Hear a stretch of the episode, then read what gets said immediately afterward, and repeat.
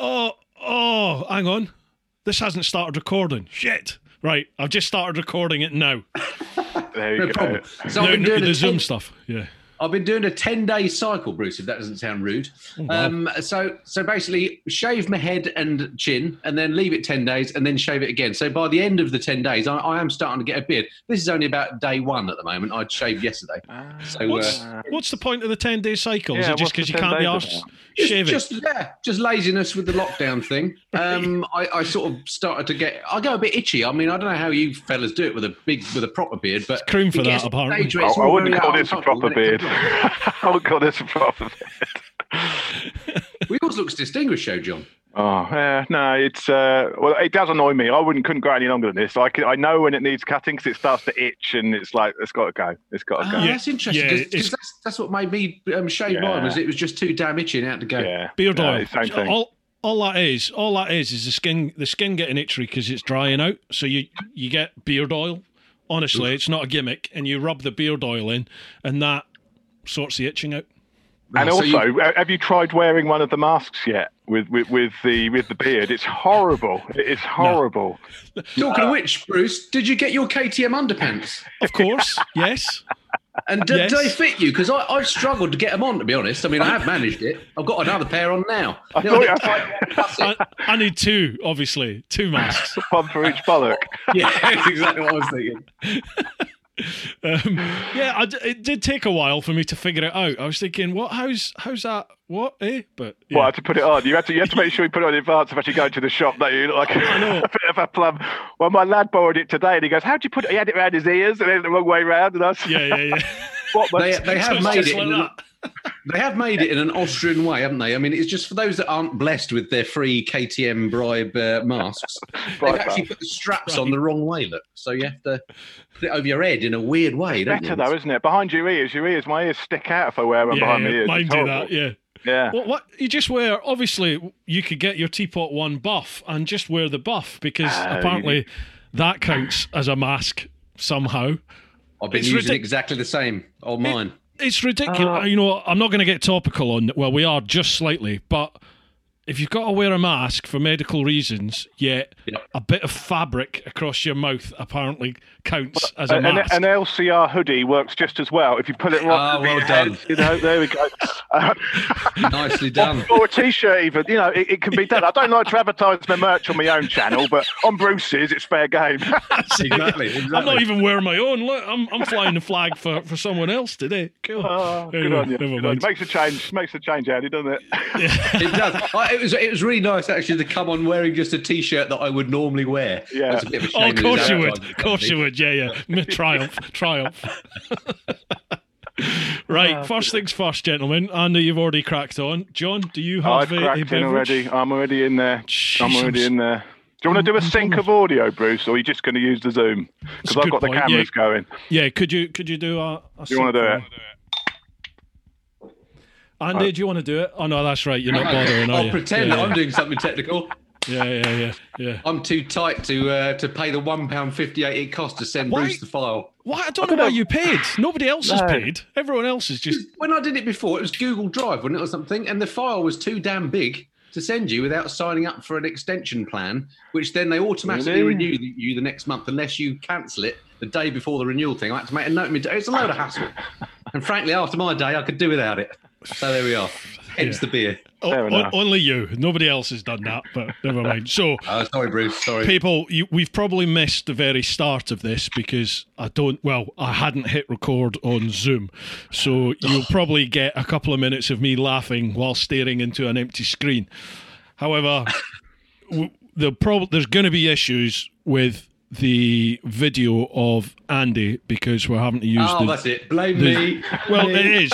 We're having to use the Zoom file, which means I will only get video of Andy when he talks. So maybe you just have to talk all the time, Andy, and then I can have constant video. I'm sure he will anyway. I did an interview with Ryan of Fort Nine using just Zoom, and I had nearly 100,000 views. Wow. I'll say no more. Yeah, but you always get that anyway. Don't get that if he was having a poo. No, yeah.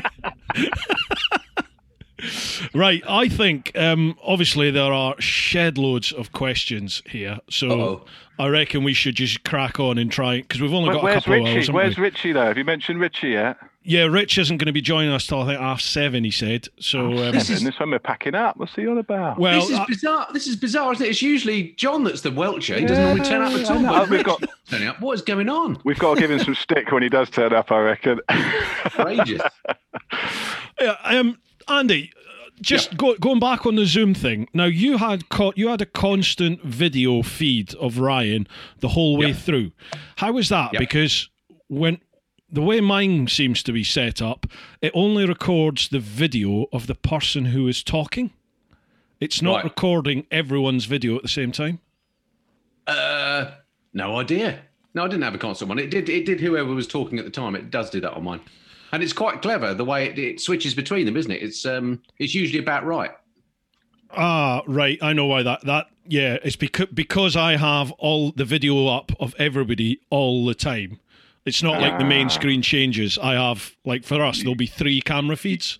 He's overdone it again, Andy, isn't he? He's overthought it. That's the problem. If you just had a laptop, press record, it would do it all for him. But he's overcomplicated it. It's often best. I prefer having all the feeds on. But the problem is your one, whenever you're not talking, you're just going to have a paused, frozen camera feed. You know, people who are watching it will understand. I'm getting a blank look off of Andy, much like probably the blank look you people are seeing as we speak. But just to explain it, that's what happens. Anyway, let's crack on with some questions. We sorted that out, that's clear. As mud. Right, folks, we'll start with Patreon. We always do. Only time I'll mention it, patreon.com/teapot1. Thank you very much to the clan. Here's other first patrons question. Are available. Well, they are, yes, but you know. Can I just say, while we're on the question of technology, the other thing that if you just let Zoom do it does, is it means you'd have to wear headphones.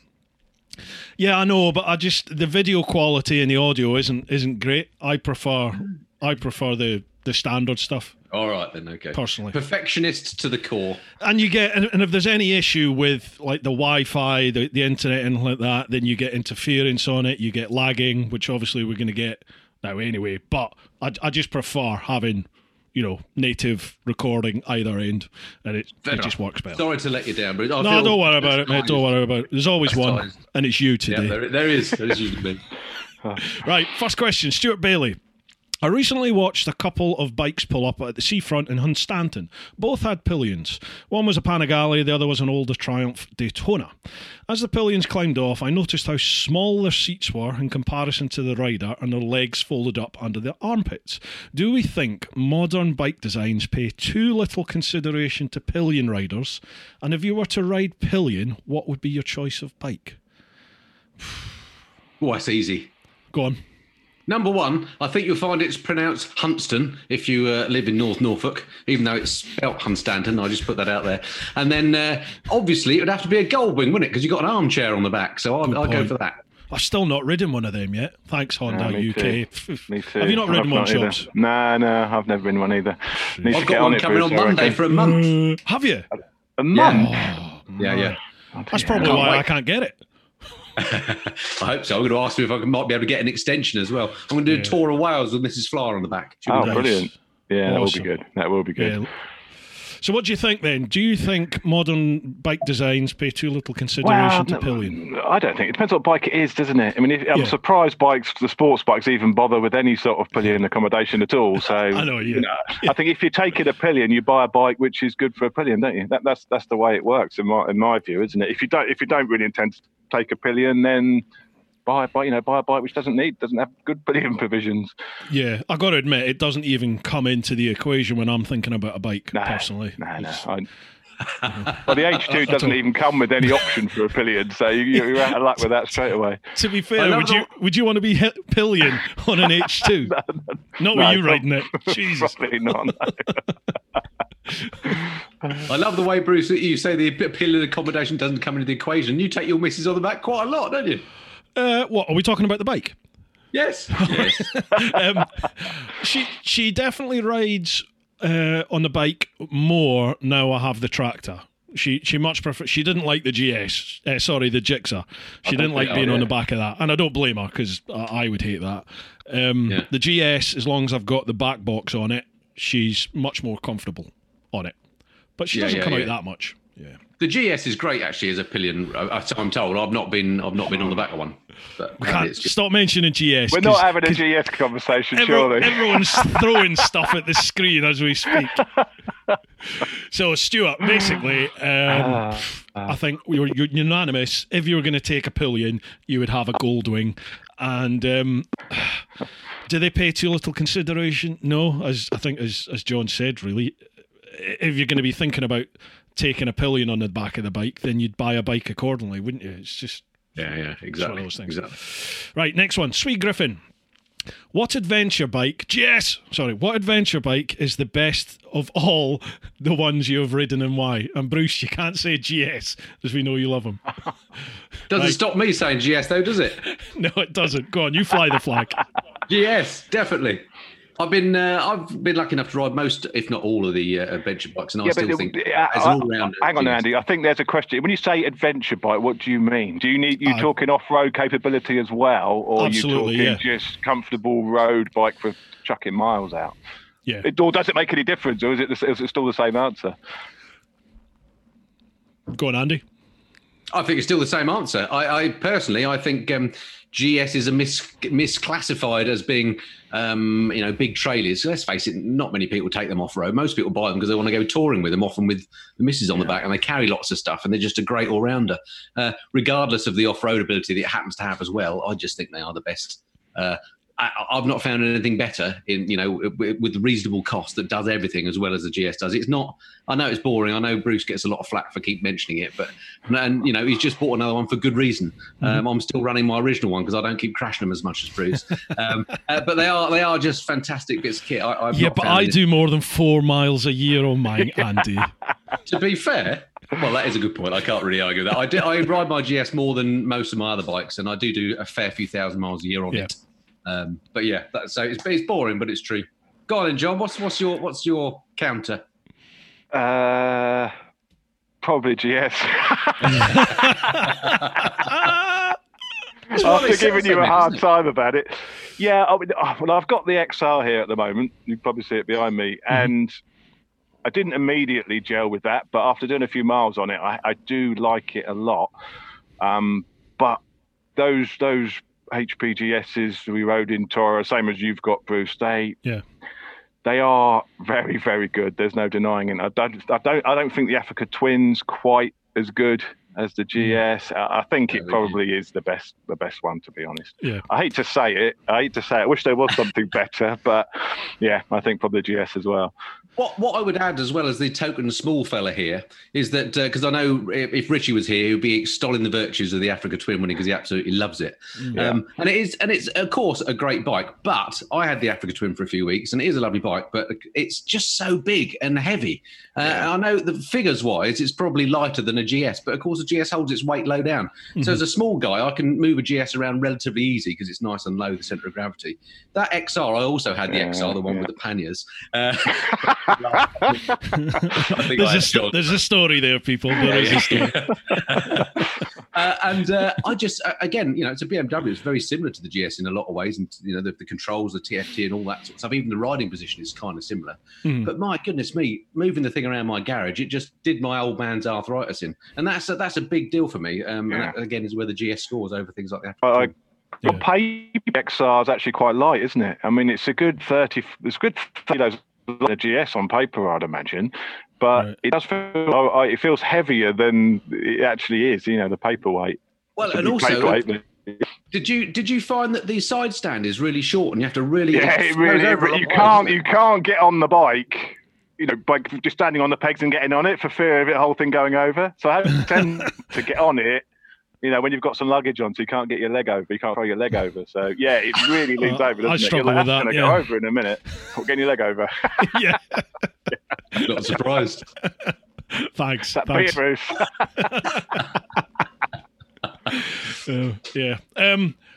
Yeah, well, I mean, you know, everyone knows what I'm going to say. The GS simply is the best bike ever in terms of. You're not allowed to say the GS. You're not allowed to say the GS. You've got to come up with your second best. I know. Second best. And I think second best. I'm torn on the second best because I really love the KTM Super Adventure, but I also I was well impressed with the Multistrada, the 1260 Multistrada. I would probably go, and this is purely because everyone knows how much I love off-roading. I would base this purely on the road characteristics of it, and I would probably go KTM just because it's. I don't know, KTM's just got that sort of naughty bad boy side in it. It's just, it's got that hooligan element. And I miss that. Have you chaps tried the Tiger 900 though? Because that's my second best. Yeah, that's true. That's a good bike as well. Yeah, very true. Not had a chance to ride that yet. It's not, obviously it doesn't have the big engine, but the way they've tuned it for road use, it's a real hoot to ride. You can chuck it about, it's nice and light, it goes well, sounds brilliant.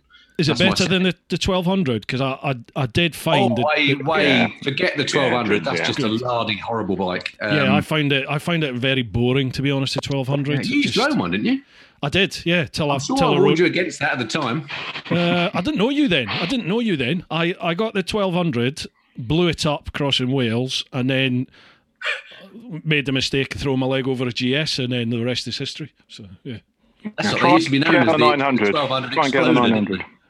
Yeah, I will do. Well, if I get the opportunity, I'll take one out. It's got much more character with that T-plane crank, or whatever they put, like a cross-plane type crank. It does gives a few more vibes, but it gives it a bit more character, Andy, doesn't it? It's absolutely, it's nice. And it sounds lovely when you wind it up. Yeah, it's really agile as well. Mm. Right then, Sway, there you go. I mentioned KTM. That's something different. Freshborn rider. Simple question for all of us. When are you lot getting back together on a trip like the one with Toro or something similar? Or are there any plans for something like Bike versus Planes that we did the last time? Well, we keep mentioning it, don't we? We've got ideas, but we've just not narrowed down an actual proper thing yet and a date and time. Yeah. I like the way he says simple question because it's not a simple answer, is it? It's not, is it? It's a nightmare. What you need to remember, folks, is there's a minimum of four of us involved here. You know, five if we get Andy Mancam. There's other people like John, Official Mr. Fish. There's quite a few other people that you could get, the 44 Teeth lads. There's loads of people that we could get involved in this. And it's just every time you add someone, it's more logistics. It's something else to chuck in a pot. You know, Andy's doing it full-time. I'm doing it full-time. John's got full-time business. Andy's trying to balance this. Same with Richie. It's hard, isn't it, trying to find times when we're all free? Well, I think if it wasn't for the C word this year, we probably would have tried to have set something up and done something, I think, wouldn't we? Even if it was more small scale, just a tour on, you know, we spoke about a tour on 125s and maybe doing a bit of camping and stuff. I think for me, that would be great. I think that's what we should, don't overcomplicate it. If you overcomplicate it just won't happen. That's the trouble. Yeah, I'm exactly. Keep it simple is the key. I think our idea with the one. I think our idea with the 125s. Great idea. We need to work on that. But there's got to be an angle, isn't there? There's got to be something in it. And then it's the issue we had with Bike versus Planes when each of us have essentially the same video going on all the channels, it dilutes it. So we have to figure out. Yeah, we won't do that again. We learned the lesson there, didn't we? Yeah, and it's how do you balance that out? Because it's a lot of time and it's a lot of effort, and you can't just have that one end result going to one channel. It's got to be. You split the episodes over everyone's channel, don't you? So we start off on one person's. Episode 2's on someone else's. Episode 3's on the other person. Say you do 4 episodes, and then we've all got an episode on each channel. I think that's definitely the way to do it. That's the way to do it. I agree. Yeah, that would be good. Cool. Right, we'll put the intention is there, isn't it? The intention is very much there. It's the logistics, time, money, logistics. Yeah, absolutely. Yeah. We'll get our heads together, folks. I think some beer. We need to get together. We need some beer, and the ideas will flow. And I promise you, we'll get something together. Probably not this year, but definitely for 21. Mm-hmm. Right, we'll make a deal on that. Definitely for 21. Definitely. Right, cheers. Thanks. Written in stone now. That's it. Contract.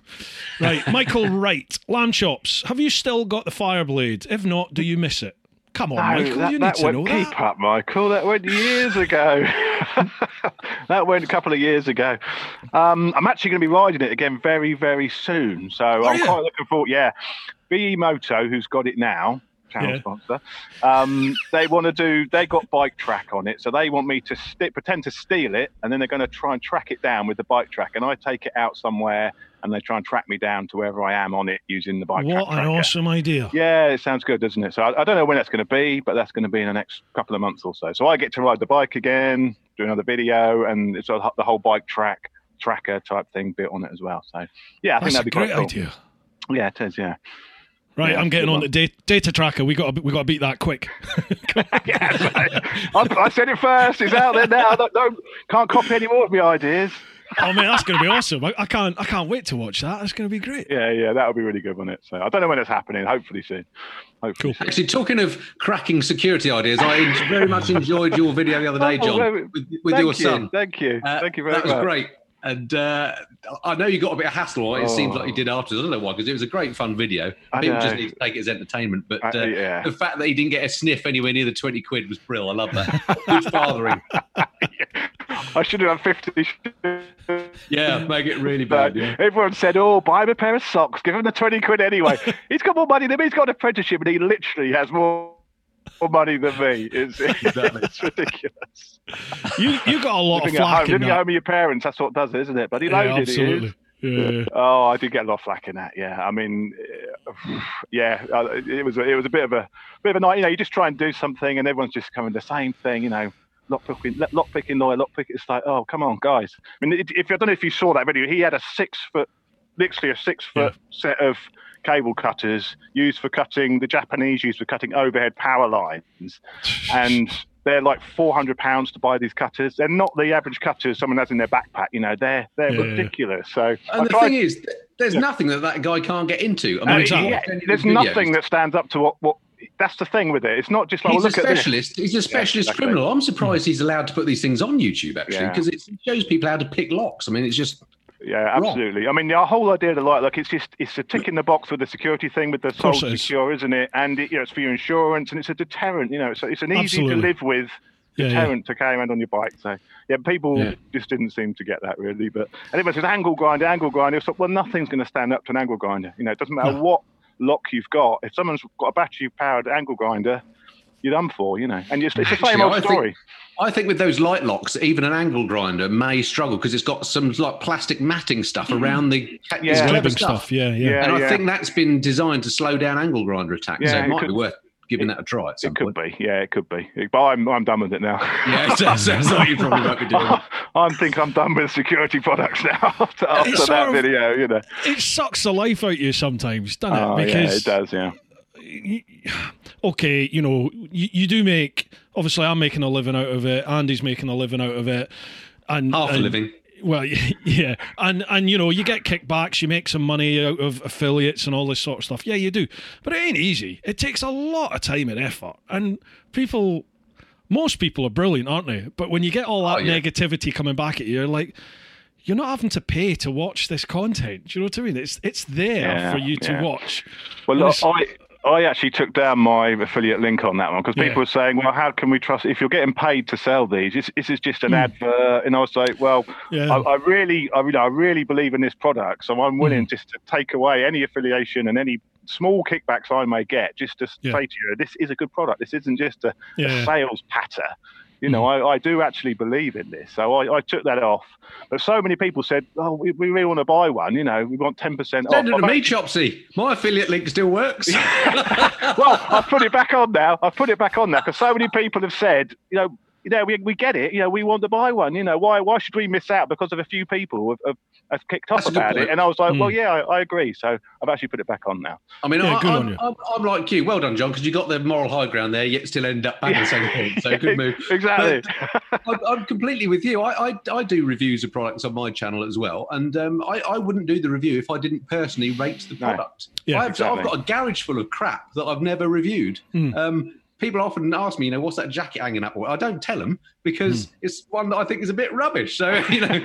Well, I always say, any company that ever approaches me to review a product, I always say to them, I will give my my honest opinion. So if I think someone's crap, I'm going to tell them it's crap, but I'll give a reason why I think it's crap. There's no point in just going, you know, those tyres are crap. You can't say that. You've got to quantify it, haven't you? And yeah. I think the vast majority of our respective... obviously, we have a massive crossover here between people that follow your channel and my channel, Andy's channel. Well, everyone follows bloody Andy's channel. But you know what I mean? It's like... No, not everyone. we have a big crossover. But people, through our content, people get to know you, don't they? Or your online presence. And I think you can only count on your integrity and the people that follow your community... If you've built up that sort of connection with people and that integrity with people, people trust you, and you cannot, you can't jeopardize that, you know. And I'll never jeopardize that. I'll never say, I'll never sell out and go, this is amazing, this is awesome, it's fucking brilliant. Well, when I know it's shit.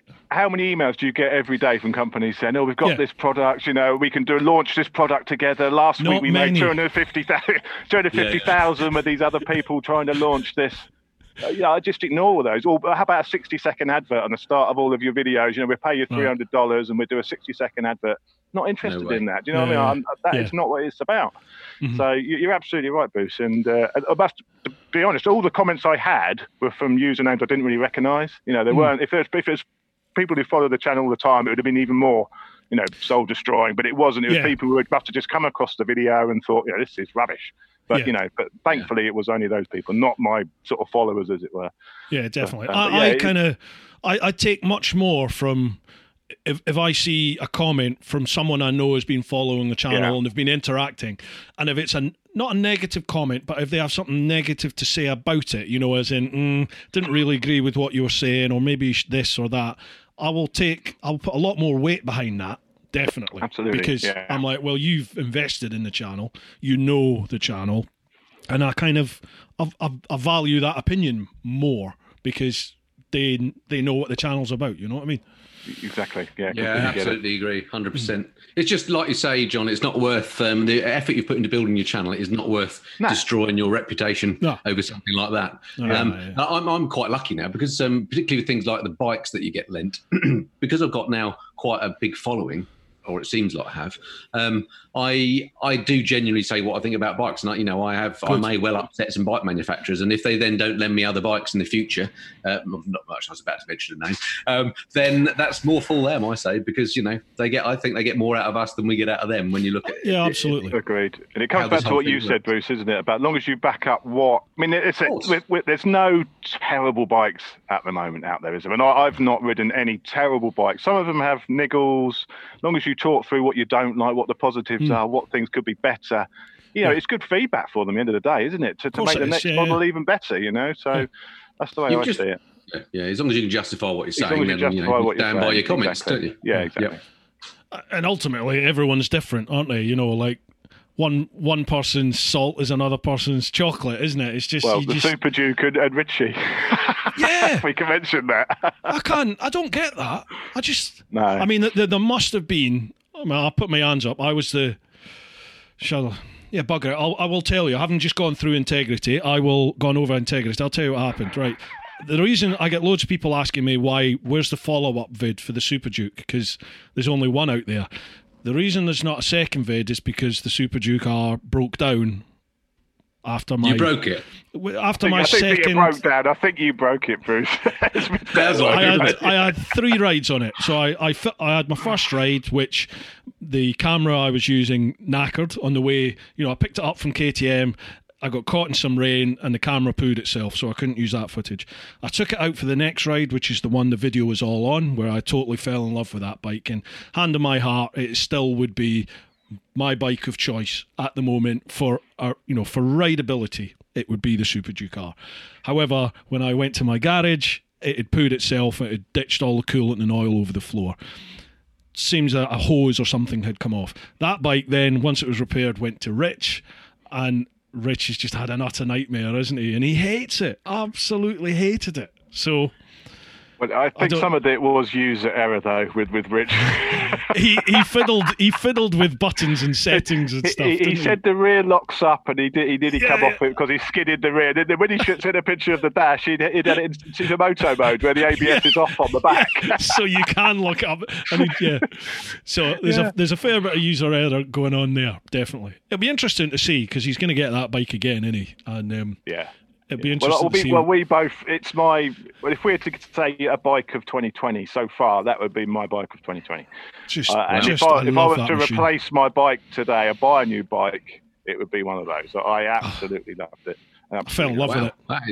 That is high praise. I have to say, I'm not a big fan of KTM's generally, and huge credit to KTM because they are great to me. They've even sent me a beer thingy, and the underpants, of course. Mine's in my garage. They're an example of a manufacturer. I often say things about their bikes that I don't gel. They're not bad bikes, but I say that I don't like them, but they still keep going back. So that's great. But the Super Duke.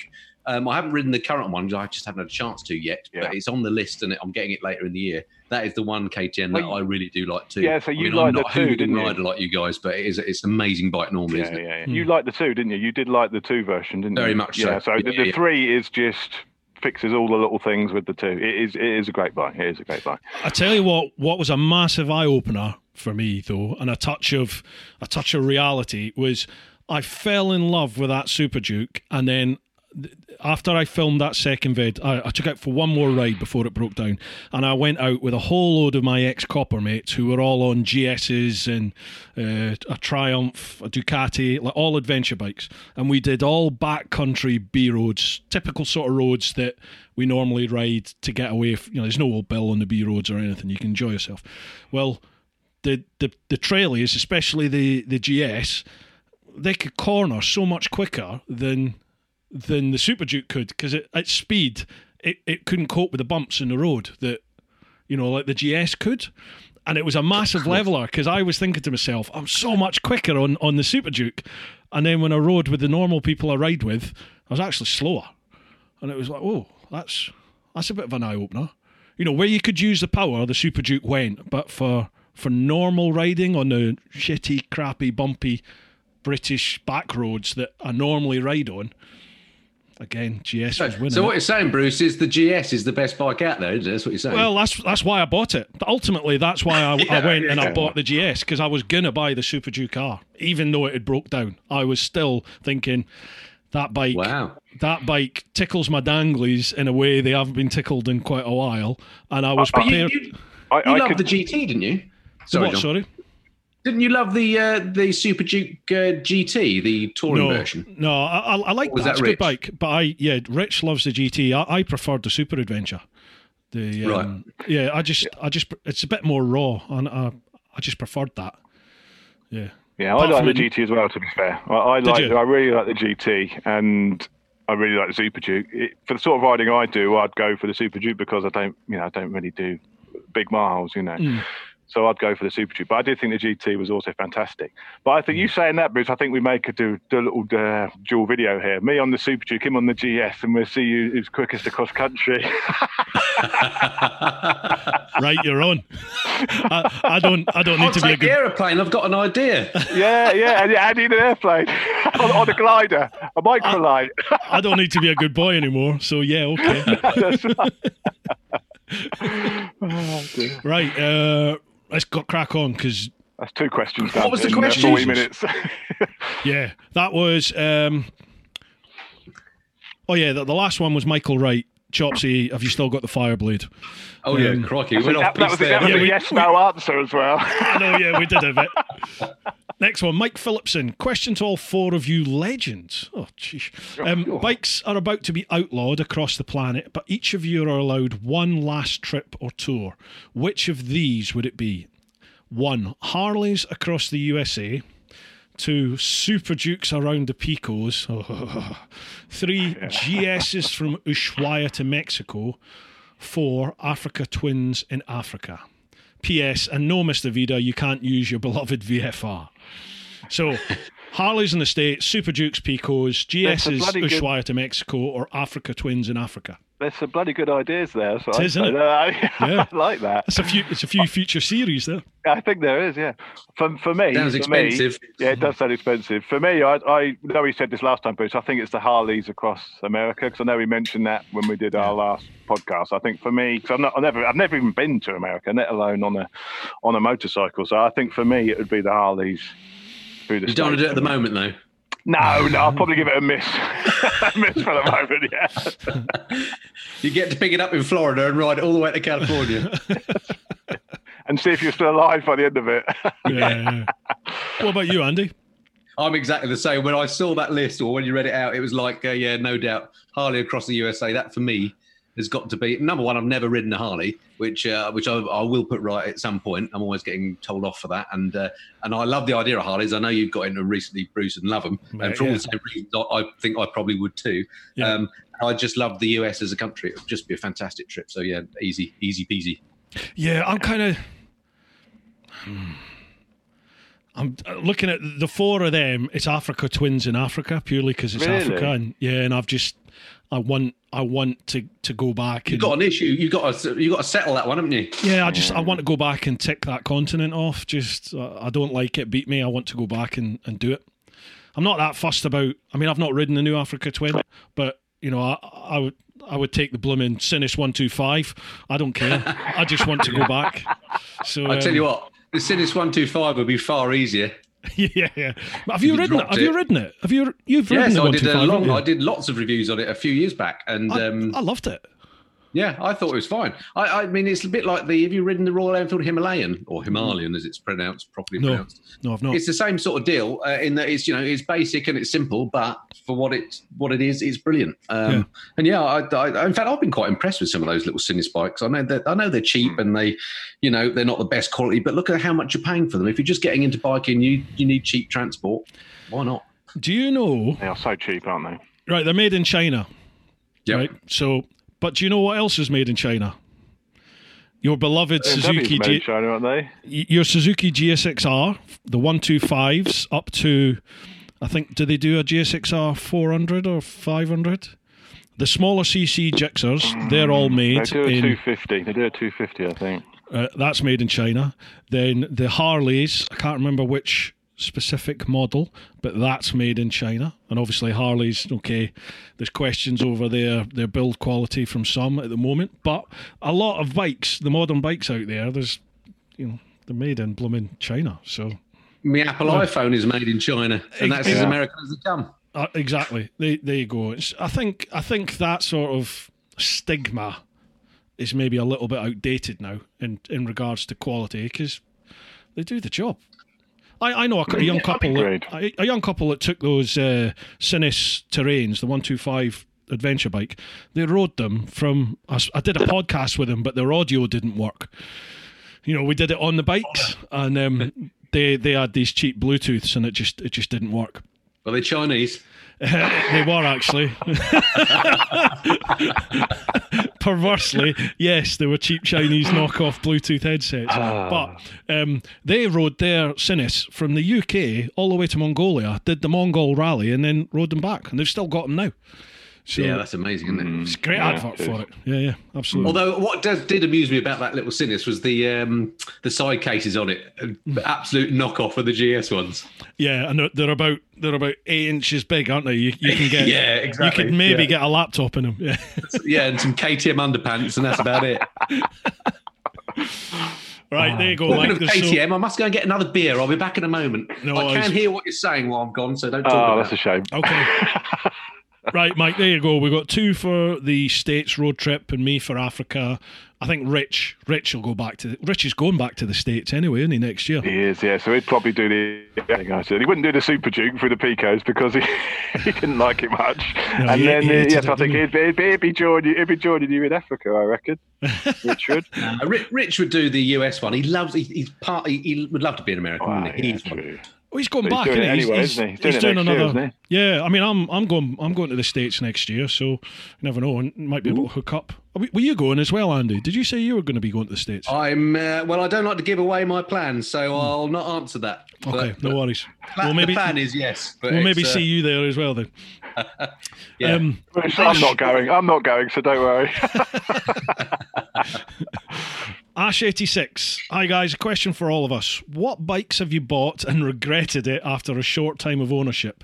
Please give your reasons. Also, what made you all decide to become YouTubers? Right, first one. This is a classic question for Chops, isn't it? Because he's had so many bikes and got rid of them. He's made so much buyer's remorse. The only bike I ever bought and hated immediately was the first bike I ever bought, which was an MBX 50.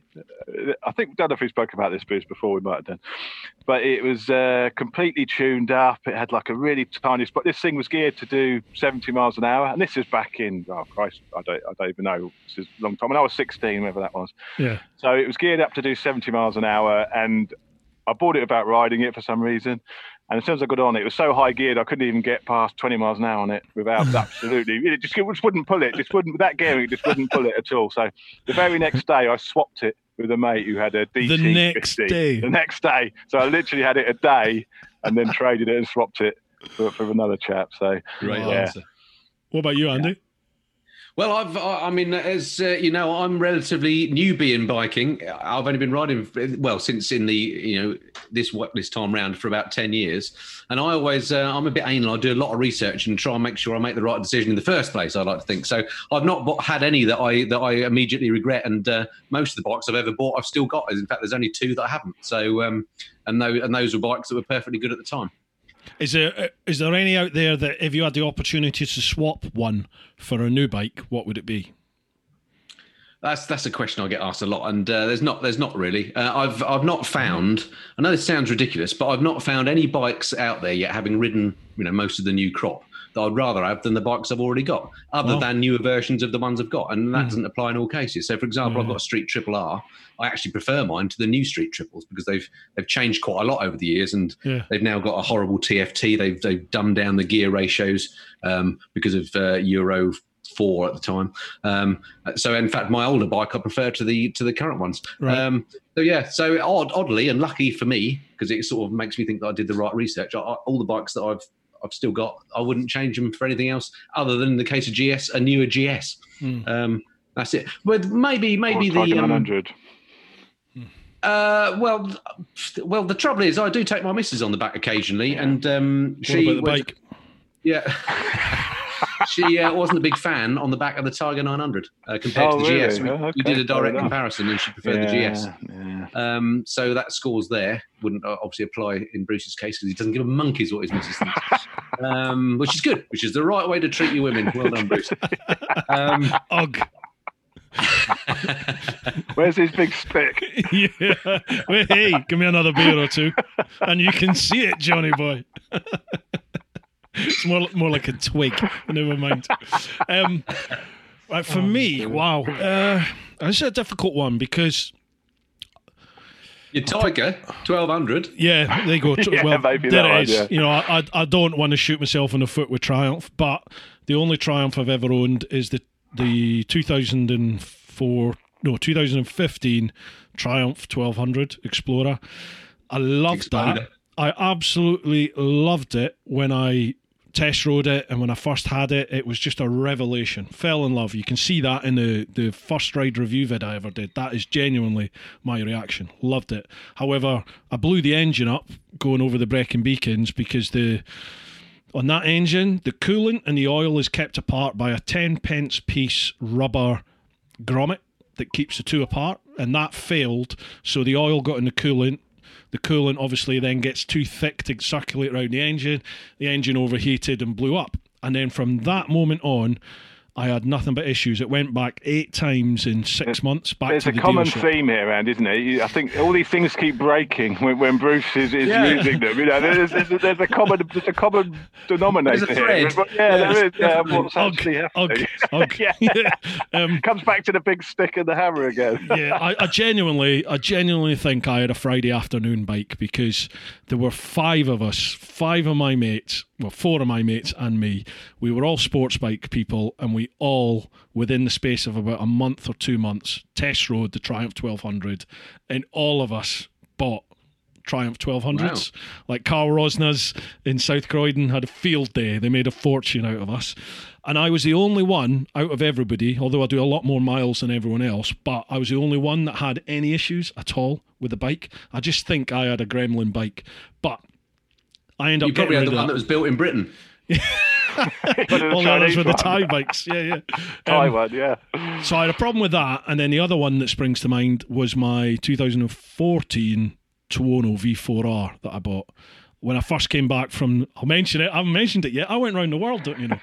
When I first came back, I bought a Tuono and again, loved that. But then at about 4,500 miles, it started having loads of fueling issues, like it would conk out when I rolled off the gas. So just as you were coming up to a roundabout and you eased off the throttle, the engine would cut out just at the point where you want to put the gas back on.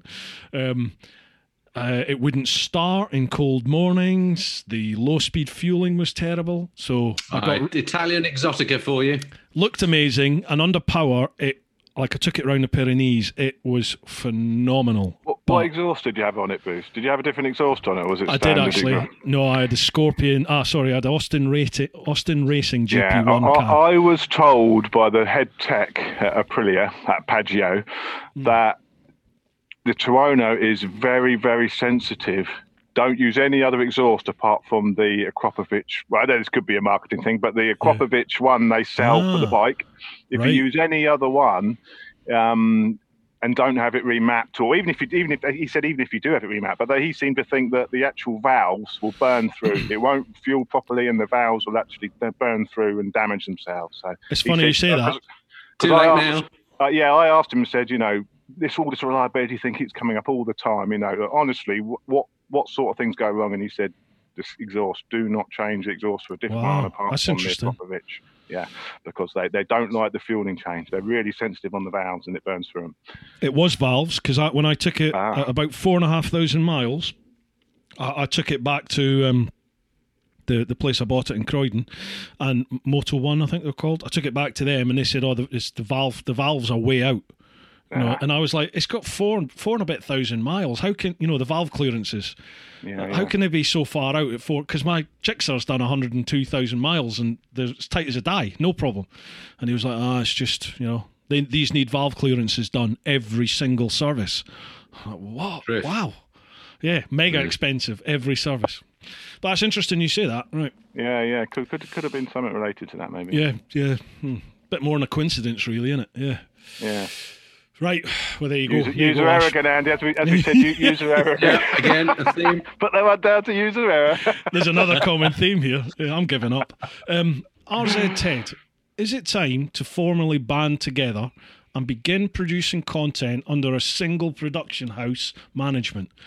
Reduce overlapping content and offer more opportunities for entertaining banter between you. No. Gut reaction, no. You guys? Yes, I agree.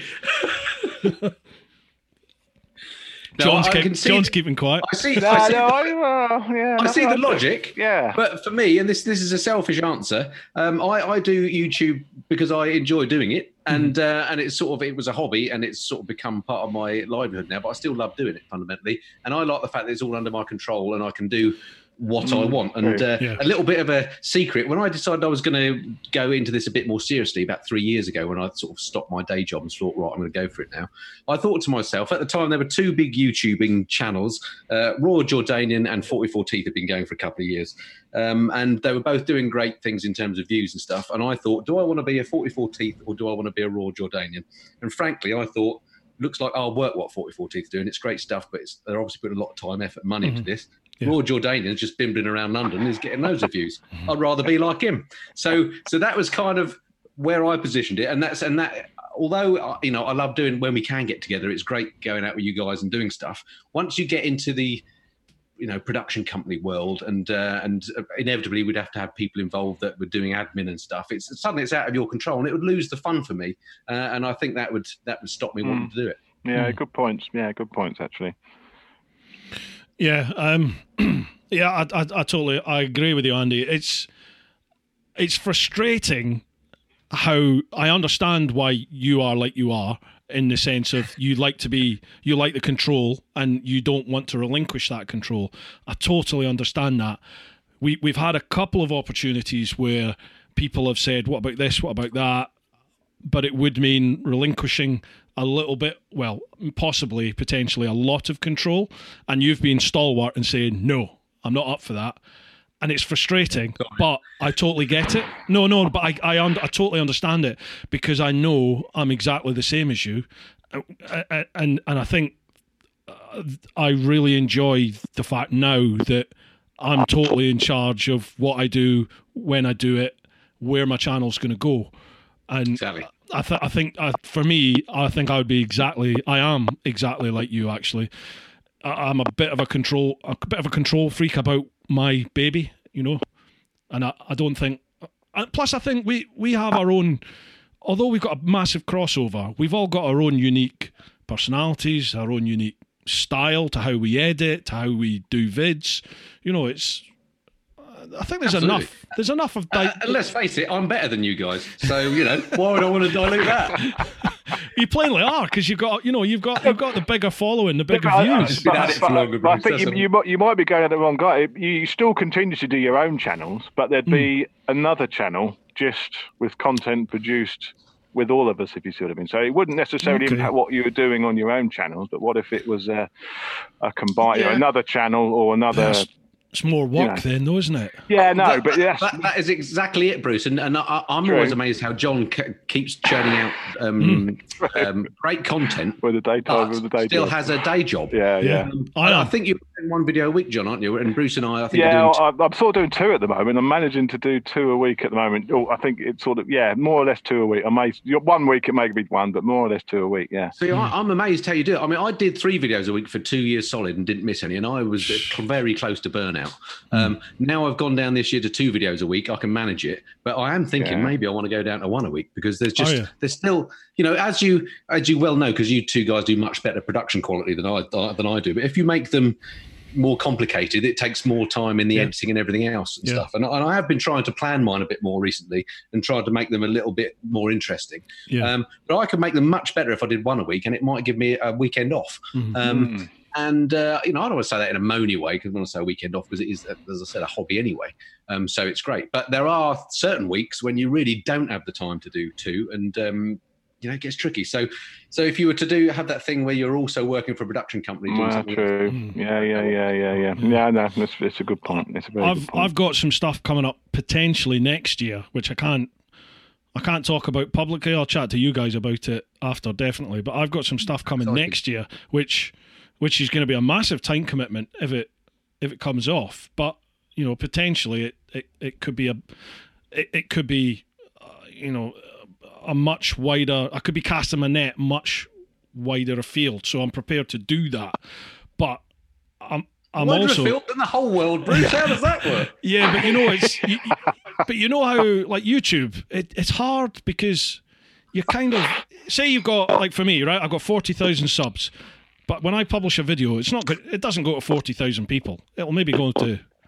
Was your video just gone, John? Yeah. I'm just changing the batteries quickly. Yeah. Okay, mate. See, that was the other reason not just to changing do it. The batteries wouldn't have lasted. I do that. I plug mine in. Mine's powered off the computer. Boy, it's very complicated at your end, isn't it? It is. Yeah, it's really complicated. You plug in a cable. Yeah. Way beyond my skill level. I've only got a degree in computer science. Is that you back in, John? Yeah, I'm recording again, mate. Yeah. All right, do you want to do a wee clap? Yeah. There we go. I'm actually recording on 2 cameras here, just in case one doesn't work. That's how. After the last attempt, it cost you £2.76. In fact, it was you two. You two are the 2 that I've had problems with. That's why I'm doing it. Mine didn't work, so this is why I've got 2 here, because I thought I don't want that to happen again. Imagine 4 of us, and then one person's audio doesn't work. It would just ruin the whole thing. Yeah, that'd be funny. I can't do that. Right, so we're back in the room, folks. Slight technical issue. Right, we're back in. Like, even though you've got 40,000 subs, or 60,000, 160,000, whatever it is, it doesn't... 172, Bruce. Jesus, it's 172. Keep up, Bruce, keep up. Wow. Good effort. But even though you've got that, when you publish a video, it doesn't go to the... Well, they reckon 10%. They reckon if you get in more than 10%, you're doing well. So yeah. If you're getting more than 10% pickup on your sort of average videos, then you're doing quite well. Yeah, it's crazy, isn't it? Which is why you constantly need to be covering like new topics, or like for me, I'm trying something different next year as well as this, to just try and cast the net out a little bit wider and see what happens from it. Who knows? Good idea. Who knows? Well, it's good to sort of diversify the content a bit as well, because you just don't, bike reviews a lot, as we know, a lot of people you get subscribers. A lot of people watch the bike reviews. That's where most of the new subscribers come from, isn't it? Massively, yeah. But you don't just want to be a bike review channel. I don't anyway. So you want to include some other stuff, and the bike review channel is almost a bit like the bread and butter, aren't they? They're the way of getting the subscribers into your channel. It's how to build but it may channel. Not be exactly. There may not be the things you actually enjoy producing the most yourself. So. I've noticed that your editing, your production content has gone through the roof recently, John. You reckon? I've gone the other way.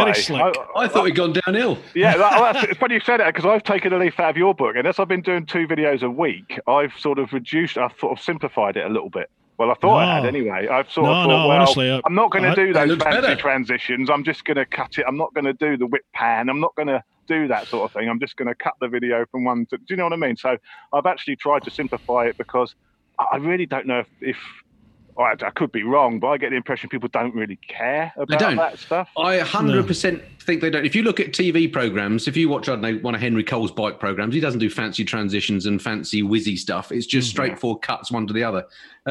It turns me off a bit if the stuff is too flashy. I mean, occasionally in certain circumstances it's nice, but I think it's diminishing returns doing the fancy stuff. I think you're right. And sometimes, like the H2 video, I did that bit of an intro on that one, and I put the lighting on, and I thought sometimes you just like to do that, and it's nice. My creative side likes to do a bit of that, and I thought with the sponsors, I'd do something a little bit different. Yeah, I was going to say that thing you did with those, that was really good. Yeah, so I thought that was nice, but I think just for the everyday videos, I've just tried to simplify it a bit. When you've got the Insta360 cameras, it adds a lot of workflow, because you have to then render them, and then, so that is a pain. But I do like that footage. I think it's worth the effort with that. And I find that quite useful to have 2 cameras if you're then cutting between what you're saying as well. Absolutely, I think it makes it smoother. I think there's no doubt having 2 cameras when you're doing the on-bike stuff definitely makes for a better video, although it does double your editing effort. And you can hide the Speedo a lot more too. Yeah, that saves the Speedo editing as well. I like how you do that, because you like that Brutale vid you just put out. Is that gone? That's gone public, hasn't it now? Yeah, just today. I watched your Patreon one when it was on there, And I like how you do that. You hint towards the capabilities of the machine without opening yourself up. Obviously I fell foul of that, and that's nice and cleverly done. I like that. You're saying about the 360. I've got the Insta 360 One X. Yeah, and I know you had that before the One R. Yeah, I've got 2 of those at the moment. Mate, mine's just crapped itself. I've had no trouble. Really, I've had no trouble at all. But the last couple of outings, I've had trouble with both. And on that Brutale video, the first 40 minutes of me riding, it wasn't working. It wouldn't save the file. So, if you notice, the first half of that video is just the onboard. There's no Insta360 stuff. It's not to the second half, after I stop, beat it with my hammer, and set off again, that I've got the Insta360 working. So I've had no trouble at all. But I think I haven't formatted the card for ages. I've just been deleting the file. So I've formatted the cards again, and I'm going to try again. But the R kept stopping as well. So I had trouble with both on that day. Yeah. So, but I think again, I've just deleted files. So I formatted everything, and I'm going to see how we go. But I've had no trouble at all up until that point, as his camera just stops again. There's the other one still going there, don't worry. Right, cool. Can I interject on on your Brutale review, which I also watched on your Patreon page, which is great, really enjoyed it. But isn't Crazy Horse an amazing place? I know, Bruce, you've been up there as well recently. First time, wow. I mean, it's a way up there, isn't it, to Bury? But what a fantastic setup. If you happen to live in the east of England and you've not been to Crazy Horse, get down there. They've got such great machines, haven't they? The bikes they've got on there. I mean, it's like a museum. It's history in the biking world, right there in the showroom. It is brilliant. And the other thing is, in normal times, I was lucky to go up last year and before the whole lockdown thing, and their restaurant is amazing. It's worth, and the meetups they used to do, that was one of the things that I thought we could do as a group, and I had suggested to them as well, is when we get back to some sort of normality, they have these meetups through the summer, like the last Thursday or something of the month. Right. We should go down, maybe stay over, and the four of us go down and do a meetup there and meet and greet some people maybe if they want to meet us. And we would just have great fun down there. They have a live band. It's a great atmosphere, really good setup there. Cool. Let's do it. Yeah, definitely. That sounds brilliant. Cool. Right. What was that question? RZ Ted, that was. That's question number three, wasn't it? Question number three. We're doing well, aren't we? Chris Murphy, to all, do you know if Honda are going to be putting the Africa Twins power plant into the Rebel? Oh, I don't know anything about it. Why would we know? Why would they do that? I don't know. Chops is keeping quiet. I don't know nothing about it. I have not even spoken to Honda. I've never had any dealings with Honda UK at all. So I certainly be the last person to know about that. I had just started to hear from Honda, and then COVID hit. Literally, they said, "Right, we'll get you on the Goldwing," and then like the next day, COVID went, "Hello," and that's the last I've ever heard from them. What about you, Andy? Do you know anything about this then, do you? By your reaction? I know absolutely nothing about it. I mean, okay. I do have contact with Honda. I find them one of the more enlightened manufacturers, actually. So if you need some contacts, John, I'll okay, yeah, okay. I'm sure they're missing a trick if they're not talking to you. Yeah, no, they're not. But no, I don't know anything about the Africa Twin engine going in the Rebel. Okay. Not sure why they would do that. Right, the second part of Chris's question is, when is the next challenge, like bike versus plane? We sort of covered that already. Yeah, we've got ideas, but nothing's set yet. Too much going on. Pete English, oh, here we go. Here we go. Oh, God. Hi, guys. Hope you're all well. These questions are for you all, including Dickie Vegas. Oh, I love that. No, he's missed out. We'll save it for him. He should be in a minute, hopefully. The Dickie Vegas thing, we have got to make run and run. I love it. I think it will. Dickie Vegas. Brilliant. We all know what Andy gets up to when he has a few minutes to spare. But what do you reminds me, John. I got this that you lent me. Quickly move on. Oh, folks, if you didn't catch that, just rewind, have a little look, and then go back into some of Andy's office-based vids and have a little look in the back. It's hilarious. This has been going on months. Anyway, but what do you all do to recharge the batteries? Is it as simple as turning off the Wi-Fi? Okay, so what do we do to chill out? Ride bikes. Yeah, I'm the same. Just turn the cameras off. Yeah, same. Yeah. I just go without the cameras on and just ride and relax. Honestly, that is my wind down. That is my wind down. I hadn't done that in so long, apart from when I used to like commute into London. That was about the only time I rode when I didn't have a camera rolling. And I think maybe 2 weeks ago, I went for a ride I rode up to Scotland and I didn't film any of it. And I did all the backcountry. I used Simon Weir's routes from that, because I had him on a podcast. Yeah. So I plotted one of his routes all the way to Scotland without touching the motorway. No cameras. Oh man, it was mega. I loved it. Yeah, brilliant. I didn't realise you hadn't filmed that. That's great. That's really good, isn't it? I was looking forward to seeing that. By the way, as well, my chill out is exactly the same. Just go for a blast, usually on a low powered my Royal Enfield or something around the lanes, and it's just fab. It's a great way to get your head sorted out, isn't it? Or fly, definitely. Of course, Andy, I would imagine, is another way you. That's the other thing. I've been doing a bit of that of late. Actually, it's been great because we've had some nice weather of late, and I have taken a few days out and gone and done a bit of flying. It's been brilliant. That's a complete change of. It's like it's interesting how you relax by having to think about something in detail. Like when you're riding your bike, it's not like you're thinking about what you're going to do for tea next week, is it? You're thinking about riding the bike, but it is in an odd way it relaxes you. Yeah, flying's the same. Yeah. I'm very envious of that, Andy. That must be such a feeling to be like in control and flying through the air like that. Must be mega. Well, Bruce, mate, if you want to go up any time, if there's some good weather, I know you're a man that can do things on short notice. I'll give you a shout and we'll go up and fly. Beautiful. You think he'll fit in, though? You think he'll fit in the plane? Have you got Hercules?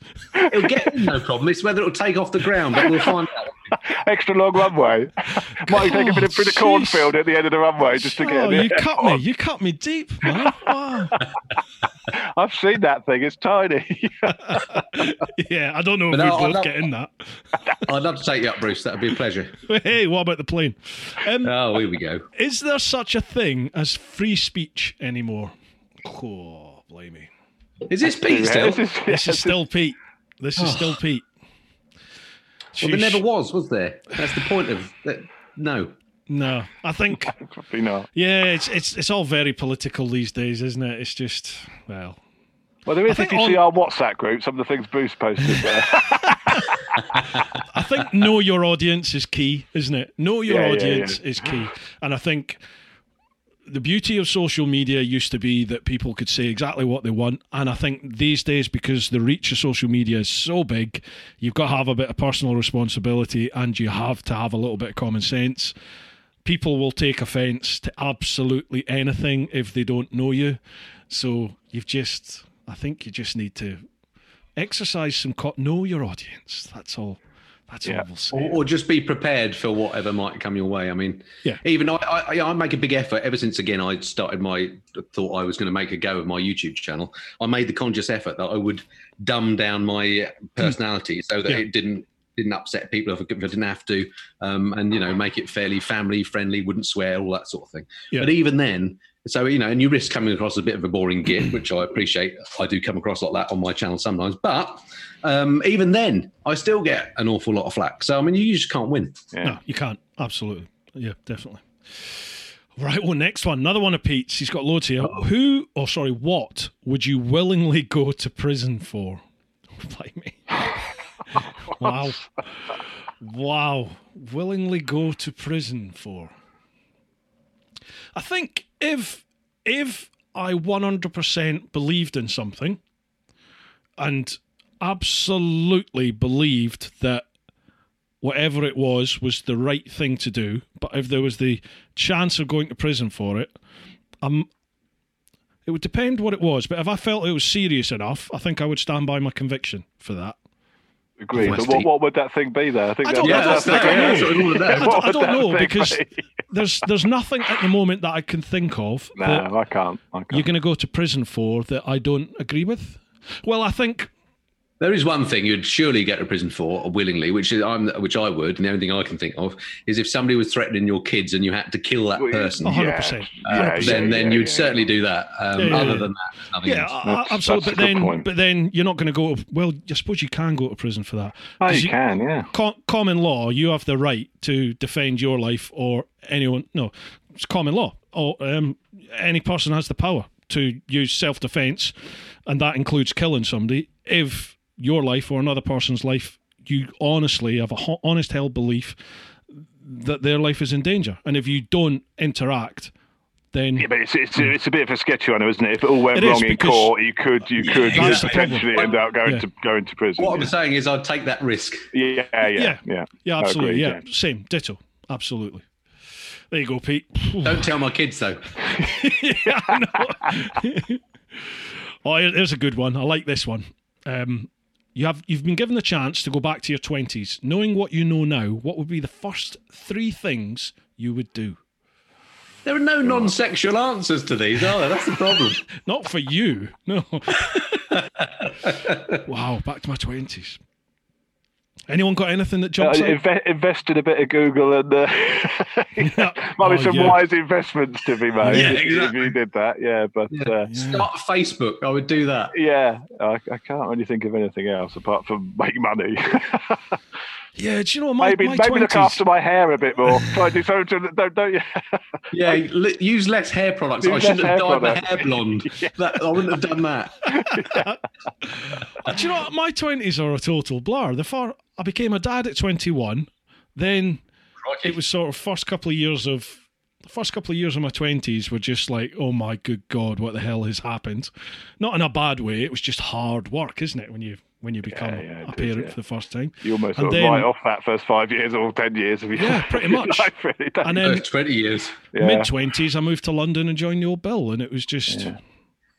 God, blimey, Bruce! It was just like a roller coaster. Hard, didn't you? Yeah. Well, look, I'm only 28. Sheesh. Stone. Yeah. So I don't know. I think my 20s for me were just a massive learning curve, but I'm glad I went through it. I don't know if I'd change it. No. Andy? Oh, what exactly was the question? What would we change, or would it be advice? What was the question? If you could go back to your 20s, knowing what you know now, what would be the first three things you would do? And it can't be a sexual answer. Okay. It can be if you want. Don't worry. There's no watershed here. It can be. I've limited myself to not give you those answers, which I really would like to. I don't know. That's a tricky one, isn't it? I would read Rich Dad, Poor Dad. I would never heard of it. Well, you need to read it, Rich. You need to. God, that's a tell. You said Sophia's having a. We're easily mistaken. I'd read that. Rich Dad, Poor Dad, right? Yeah. Other than that, I think be more. The trouble is, when you're young, you don't really have great self-confidence, do you? And you sort of. No. I've always been relatively confident, but when you're young, you don't necessarily, you've got no proof that you're a valid individual because nothing's happened to your life yet much, is it? So I think having a bit more self-belief would be You good. Think you know it all, don't you, in your 20s, but you just don't. You do, but I think inbuilt you've got, everybody has this sort of self-doubt, but as you get older, I think you do, there's no doubt. I mean, I appreciate my parents as I get older because I think as you get 100%. Older, you get wiser. Yeah. Mm-hmm. And I think maybe that's it. Maybe I would have listened to older people more when because you can learn a lot from them. I know it sounds ridiculous, but that's true, isn't it? Absolutely, yeah. It's a lot of things my dad used to say when I was young that I used to just turn around and go, Jesus, you're old. Just shut up. Don't be ridiculous. And now I'm saying them, and it's like, oh, God, right? It's happened. It's amazing how you turn into your dad, isn't it, over the years? 100%. Yeah. John, did you give an answer? Yeah, I don't know. Look after my hair better and make some wise investments. That's my answer. Right, Pete's got another question, but I think we've done like four from him, so that'll do for just cheers, Pete. David Bucholtz, is TMF related to Brian Cox? As he has his affinity stare off to a T. Oh, that's that picture we did of the three of us on the bridge. On the bridge. Do you remember on the bridge at Toro? Yeah. I used that picture as the sort of post picture, and Andy's doing the stare off into the distance. As you would if you were with you lot. I've not seen you crack a beer for it. Not seen you take a sip for a little while, Bruce. Actually, I'm on my second can. Look, second can. I'm on number four, I think, here. Bollocks. Exactly. What a lightweight. Yeah, but you're drinking Apple Tango. That's not beer. Lidl's finest cider. That's what my daughters drink. I'm not joking. Lightweight. I'm a lightweight. Right, next one. Andy Bowen, Motorbike Tourer. It's honestly like looking at Take That. It's dads. What I think we really need to see is a track day where you're all in the same group and see who's the Marquez. Ooh, that would be an idea. That would be an idea for us all to do. Yeah, it might be for you two track demons. I did a track day on. I was just there on Wednesday at Brands Hatch with Bennett's. It was their first customer only track day. Yeah, they said you broke the bike. Oh, it was my bike. I took the tractor. Bruce. I was talking to Bennett's earlier in the week, a sponsor of my channel, and they said it was a pleasure to have you. It was great fun, but they tried. And you got your knee down, I hear. Obviously. They tried to put me in the advanced group, and I was like, "Look, A, I'm on a tractor, and B, no, I'm shit. I need to be in the novice." There we got Bimoto. So they put me. I did the first session in the intermediate, and then they kindly whacked me into the novice, and it was a lot of fun. Oh, so they saw how bad you were in intermediate. Yeah. They saw how crap it was and went, right, get down there. Get back. Yeah.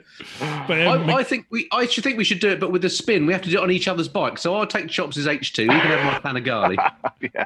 Can I have a tractor? I'll stick with the tractor, no problem. Thanks. Yeah, John McGuinness was there, and I felt like I felt like I did at school, you know, when you don't want to go and talk to people and you like, you just, I was just like, it's John McGuinness. I can't talk to him. And like Luke from Bennett's was like, "Come up and have a chat." And I was like, "No, I can't do it. I felt such a twat." They didn't want you to do an interview. They do an interview with John for part of you. Was you videoing it? Was you? Is there a video to come of the track? Yeah, there will be. Yeah, no, I did film some of it. Yeah, when I was there.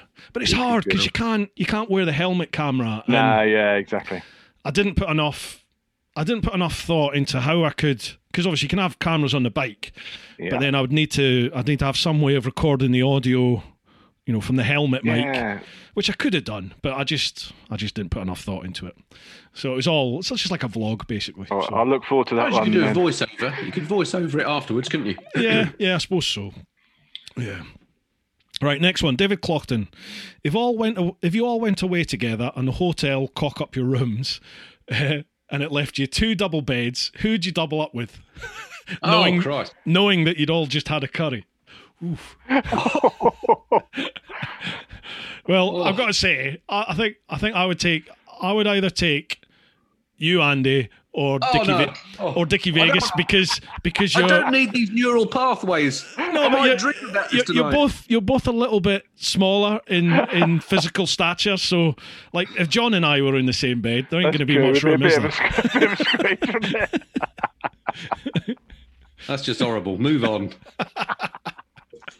No, you've got to answer it. Come on, you've got to answer. Who would you share a bed with? I would rather die. Why? Are you homophobic? Is that what it is? No, I just don't fancy you lot. Don't need to fancy. We're just sharing a bed. I've often wondered, because I do look a bit gay, and I've often wondered whether I am, but the trouble is I've never actually spotted a bloke that I fancy. So I'm guessing I'm possibly not. You're probably not there, do they? Yeah. Says the man with a butt plug on his office work desk. Is that what it is? You just got a paperweight, Andy, didn't you? A elaborate paperweight. It's got a diamond on it and everything. It's a doorknob, isn't it? Is that not just a doorknob? Oh, blimey, there's another one. Ashley Wright, shag, marry, avoid. Sheesh. Oh, is that... No, that's not us. That is, like, who would you shag, who would you marry, who would you avoid? But not out of the four of us. Avoid all, clearly. No, if you had your choice... Shag, marry, avoid. Going now. I don't want this in my head. Well, it's obviously my wife... And to be honest, avoid my wife. Yes. You're not answering that question then? Nope. John? No, move on. Just move on. It's horrible. Okay, there's another. Blimey, there's a theme here. No usernames left. Would you rather watch your parents have sex every night for a year or join in once? Oh my God. You people Who comes up? With these are your patrons. Yes, yeah. These people are. These are my patrons. What sort of people do you attract, Bruce? Although, right, there's some people who've left some comments. Ollie Rye, his comment, Jesus Christ. David Moore, TMF should answer that one, pissed. Ashley Wright, what have you been smoking? Right. Yeah. Anyone going to answer that? It's just unanswerable, that, isn't it? It's just unanswerable. I just don't want to think about it. Yeah. Can you ban him from being a Patreon? God, no. I've got bills to pay. Shush. You've got carrots to buy. Yeah, that's right, yeah. There we go. Ollie Rye, out of all of you, who is Captain Faff? Ooh. I would say Richie, isn't he? No, I think I don't want to point... the finger, but I think we wait on you, John, don't we? At Toro. No, BA. We're not waiting for you. No. I think we wait. It's between Bruce and Rich, I think. Me. And as Rich isn't here, I was being polite. I'm not a faffer, me. I'm a get on with it. I'm always getting held up by other people. That's what I always think, anyway. Yeah. I agree, John. It's between Bruce and Rich, isn't it? And as Bruce is here, we should go with Rich. I tell you, the way to answer it is who got away last on the planes v bike thing when we all set off. Who was the last one to pull away? I think that was you, Bruce. Actually, I think it was. I think it was me and Rich. No, well, yeah, no, but you were ready to go, weren't you? And you had a lot of faffing to do anyway. But on the bike, I think it was you. You were last to pull away, Bruce. I'm sure. Was I? Yeah, I think you were. Yeah. Are you sure? Yeah, I think so. Yeah, maybe it's me then. Because you caught me up, didn't you? And you overtook me because you caught me up. No, I was doing the speed limit. Go on, you can tell the truth now. In that case, I'm Captain Faff. You're Captain Faff. You are Captain Faff. I'm discovering things about myself here.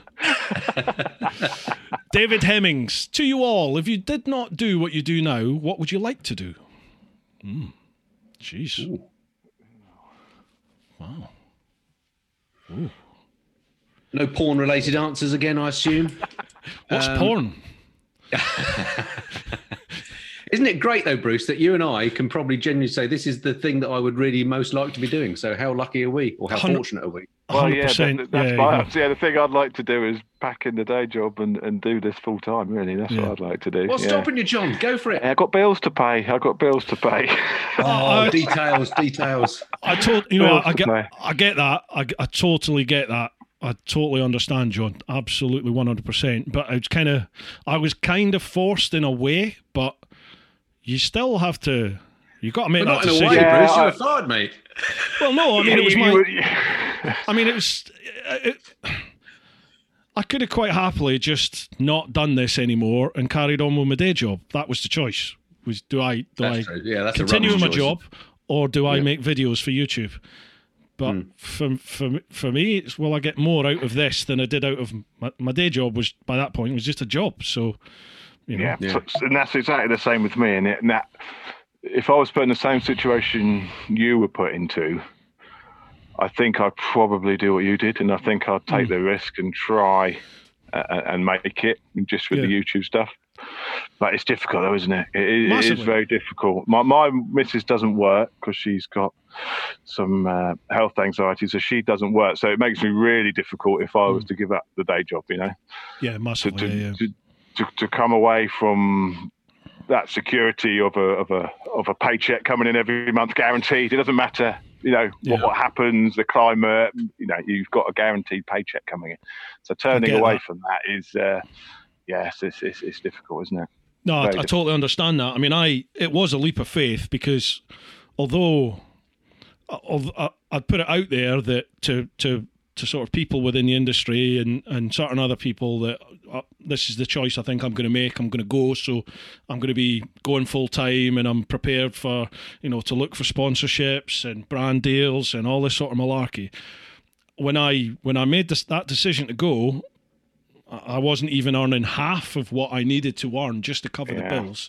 But I'd had sort of 5 or 6 months to save some money up. So I had a buffer there.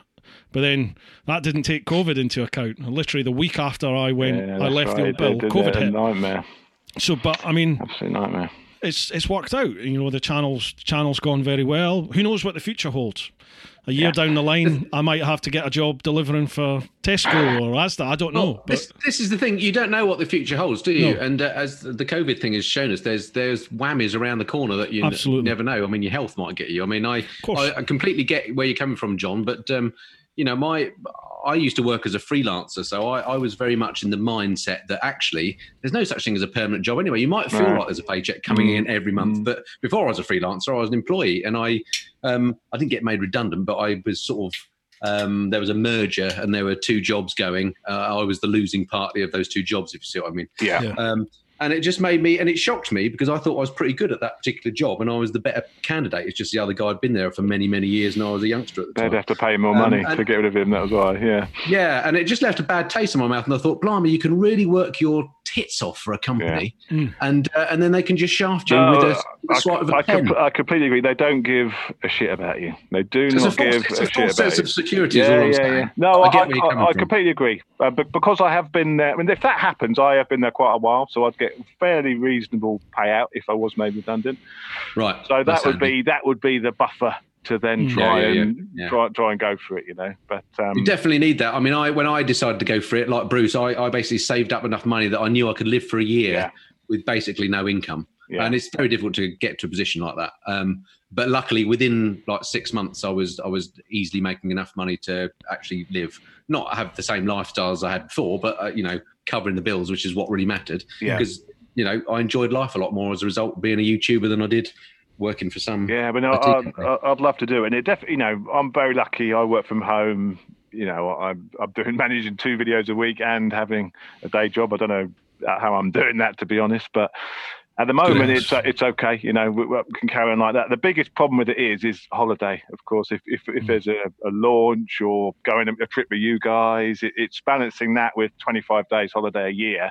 When of course the missus wants to go away for a couple of weeks as well on holiday, and what's left trying to balance with picking up bikes. You know, going out and right. That's the most difficult thing about it. Trying to make those 25 days stretch. Count. Yeah, 100%. I had Chase on Two Wheels on a podcast a couple of weeks ago, and it was a bit of a reality check chatting with him, where he says that, and I was surprised, he has a strict schedule at 6:00 every day. He doesn't work weekends now. I was stunned by that when I saw that. Yeah. I mean, he literally, Monday to Friday, 6:00 in the evening, he stops. Whatever's going on, obviously he said if there's a launch coming up or a deadline for a vid, there's exceptions. But 99% of the time, 6:00 he stops, because he suddenly realised that he'd spent a few years working 18 hours a day, 7 days a week, and you know his marriage. Well, that's where you and I are now. Yeah, exactly. Yeah, and it was like, do you know what? I do sort of exploit my wife, because she's really understanding. Overly understanding, really. It's a sexual thing again. She must be really understanding. You know what I mean? Like, a lot of my mates are like, oh, how do you get away with going away on this trip and that trip? My wife would never let me. And I'm like, well, I'd never have married my wife if she was the type of person. Got the wrong wife. Yeah. Oh, that's the thing. You know, I would never have been with Nikki if she was the type of person to turn around and go, you're not doing that, you're not doing this. But at the same extent, I do pull too far the other way and don't give her enough of me time. So that's definitely something that I'm thinking I need to try and balance the scale a little bit more. Go on. Well, at the moment you're trying to launch the channel, aren't you? You know, you've taken this on full time. You've got to put that extra effort in. You want to get to a position where you're you know, a bit more comfortable. Yeah. So you're working towards it, aren't you? And now it is your job. It's your job to go away and do these things, isn't it? Yeah. So. I dare say when you get to Chase on Two Wheels level and you've got 1 million+ subscribers, maybe you can do 9 to 5. It's maybe a bit easier. Yeah. And he has a team of people now, doesn't he? Which always amazes me how, again, it's about that relinquishing control thing, isn't it? Yeah. But then I can imagine having a team of people that were working on my videos. That just like. But then amazing. It's he couldn't. He's the first to say himself here, and I'm sorry to bring it up, but Patreon has facilitated that. Patreon pays his team of people to work for him and produce the content. And if he didn't have that, even with 1 million subscribers, he wouldn't be able to. He employs a team of 3 people, 4 people, like that. And that's a full-time job. So he has a massive commitment. But then he produces a lot of bespoke Patreon-only content for that. Yeah, interesting that, isn't it? His tiers are much higher. He's $10, $20, $50, even more, I think, on some. But you get a lot. I'm one of his patrons, but one of the lower tiers, and you get a lot for what you're paying. Because I also think the American market is slightly different. Yeah, it is. Yeah, I mean, number one, it's a lot bigger, so you've got a bigger pool. It's weird that, isn't it? But I do think YouTube probably does promote the likes of us to UK-based people more so than it does US one. I think you've got to look at people who've moved to other countries like Germany. People who've moved out of the UK to other countries. They seem to have died off because I don't know. I think it must be a YouTube thing that just doesn't present that content to people outside of that country so much. I think it's definitely. It's interesting. Do you guys watch Moto Geo? Yes. Yeah. Jimmy. I haven't, no. Yeah. So he's a Brit based in LA, and he's got a similar number of subscribers to me. So he's doing okay, but as a US YouTuber, that's not that good, considering the amount of effort and the production quality and so on that he puts in. So I wonder if there's some sort of nationality type thing here. I think you gravitate towards people similar to you. I think definitely. I was trying to get gravity. I need to have a slash. I'll be back in a moment. God, man, no worries. The age. Get another beer while you're out. It's funny about MotoGP. I've been trying to get Jamie on the podcast, but it's one of those things. The only way I can get in touch with him is through, website contact, Instagram, all that sort of stuff, and you don't know if they actually even ever receive it half the time. You don't. More comes straight into the junk folder. Yeah. The amount of stuff I find in the junk folder, which is actually good stuff, which is like opportunities. You know, what's that in the junk? Get that out of the junk. I've got a bit. I've stopped looking. I don't bother. Why, in the junk? Oh, yeah, there's all sorts of good stuff in the junk. You've got to look in the junk. Go through the bins. It's junk in the trunk. I get a lot of good stuff in the junk, which I would have missed otherwise. Yeah. I've just seen the next question. This has got your name all over it. It'll be interesting to see what Andy says of this. But Roger Middleton, out of you all, who is the biggest blagger? I give you lamb chops. Yeah, I have been known to be a bit of a blagger, I have to say. I have done quite well over the years on my blagging. Mind you, Rich does well. He does do very well. He does do very well. Gets a lot of kit, doesn't he? He does. He gets a lot of kit.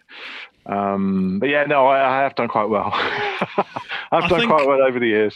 I think a lot of the sort of clothing-y types just look and they say, well, you're just a fat dad to me. Well, look at me. That's the same thing for me. Do you know what I mean? Not at all. You've got a bit of street cred there. I've got, I'm just like the fat bloke. I'm not having it. We're not giving you our jacket because it'll look shit.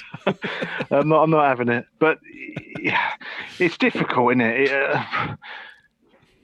Hang on, John. I can hear outside the door. Right. Well, the first thing that comes to your mind then, Andy, question from Roger Middleton. Out of you all, who is the biggest blagger? Oh, there's no doubt that Chopsy is the biggest blagger.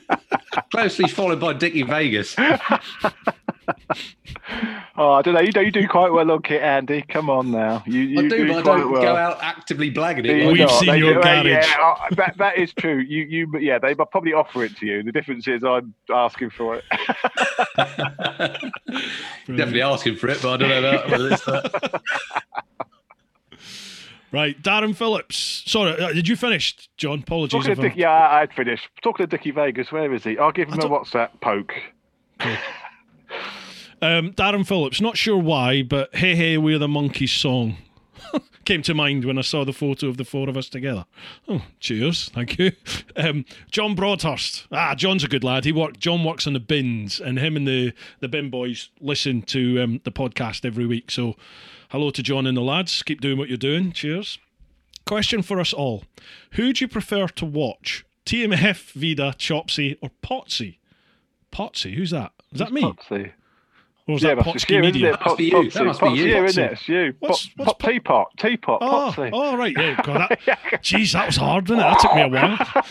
No bullshitting or using TMF as an easy answer because he's the smallest. All right, physical. Right, it's his smallest. What department? Right, who do you prefer to watch? Right, TMF. Right, which one out of us do I prefer to watch? That's tricky. I'll go last, if I may answer last with this. Yeah, no worries. I'll go first. I prefer Rich's content because I like the cinematic type stuff. I like the sort of longer vid with a story to it, and I like how Rich does that on his. He does takes do you on a little, takes you on a wee journey. I quite like that. Good answer. I mean, he's not even here. Yeah, well, so Richie's not here, so we could all just like it. That's a good. But right. The way I view YouTube is it's on the lavatory most of the time, or in the bar. Yeah. So it's almost like 10 minutes here and there type thing. Yeah. So I'm more of a shorter viewer, as it TMF. Were. So, well, I watch both your stuff, so it's hard to say because I do watch all of both of your videos. So. Wow, that's amazing. Yeah, I watch barely any of yours. I've noticed. No, so I do watch, so, and probably more so for Richie because of that same reason, because it's more longer, so I'm more of a quick fix on the YouTube. So if a video's good and I think I'm really enjoying that, I'll come back to that later on. But most of the time I'm sort of 10, 15 minutes, as long as my arse stand sat on the toilet really until I've got it off. So, yeah, I'm going to cop out a little bit, but it'd be one of your two guys, I guess, because of that. I'm the same. I think YouTube as a form factor more favours shorter films for sure. Absolutely. And Although as a YouTuber, doing longer videos that get viewed is a great thing because you get more watch time. I think most people, if they see, and this is, again, I do genuinely, I watch all your output and Rich's as well, but I do find myself skipping through Rich's sometimes because when I see it's 40 minutes long, I just think, have I got 40 minutes? No, I know what you mean. Yeah. So I don't tend to go for the longer one. So if Richie was to do a 10-minute one, I'd definitely watch all of it. Yeah.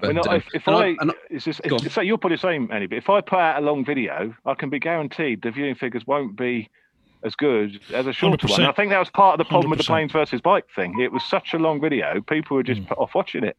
We really should have taken your advice and broken that down. You did say. So you live and learn. Yeah, but what does he know? What do you know, Andy? What do you know? I think 10 minutes is the sweet spot. And I know if Richie was here, he would say, and where the hell is he, by the way? Yeah, but he would say that his viewers love longer videos and that's why he does them. But I think he's missing a trick. I think he would find he gets far more viewers if he did 10-minute views.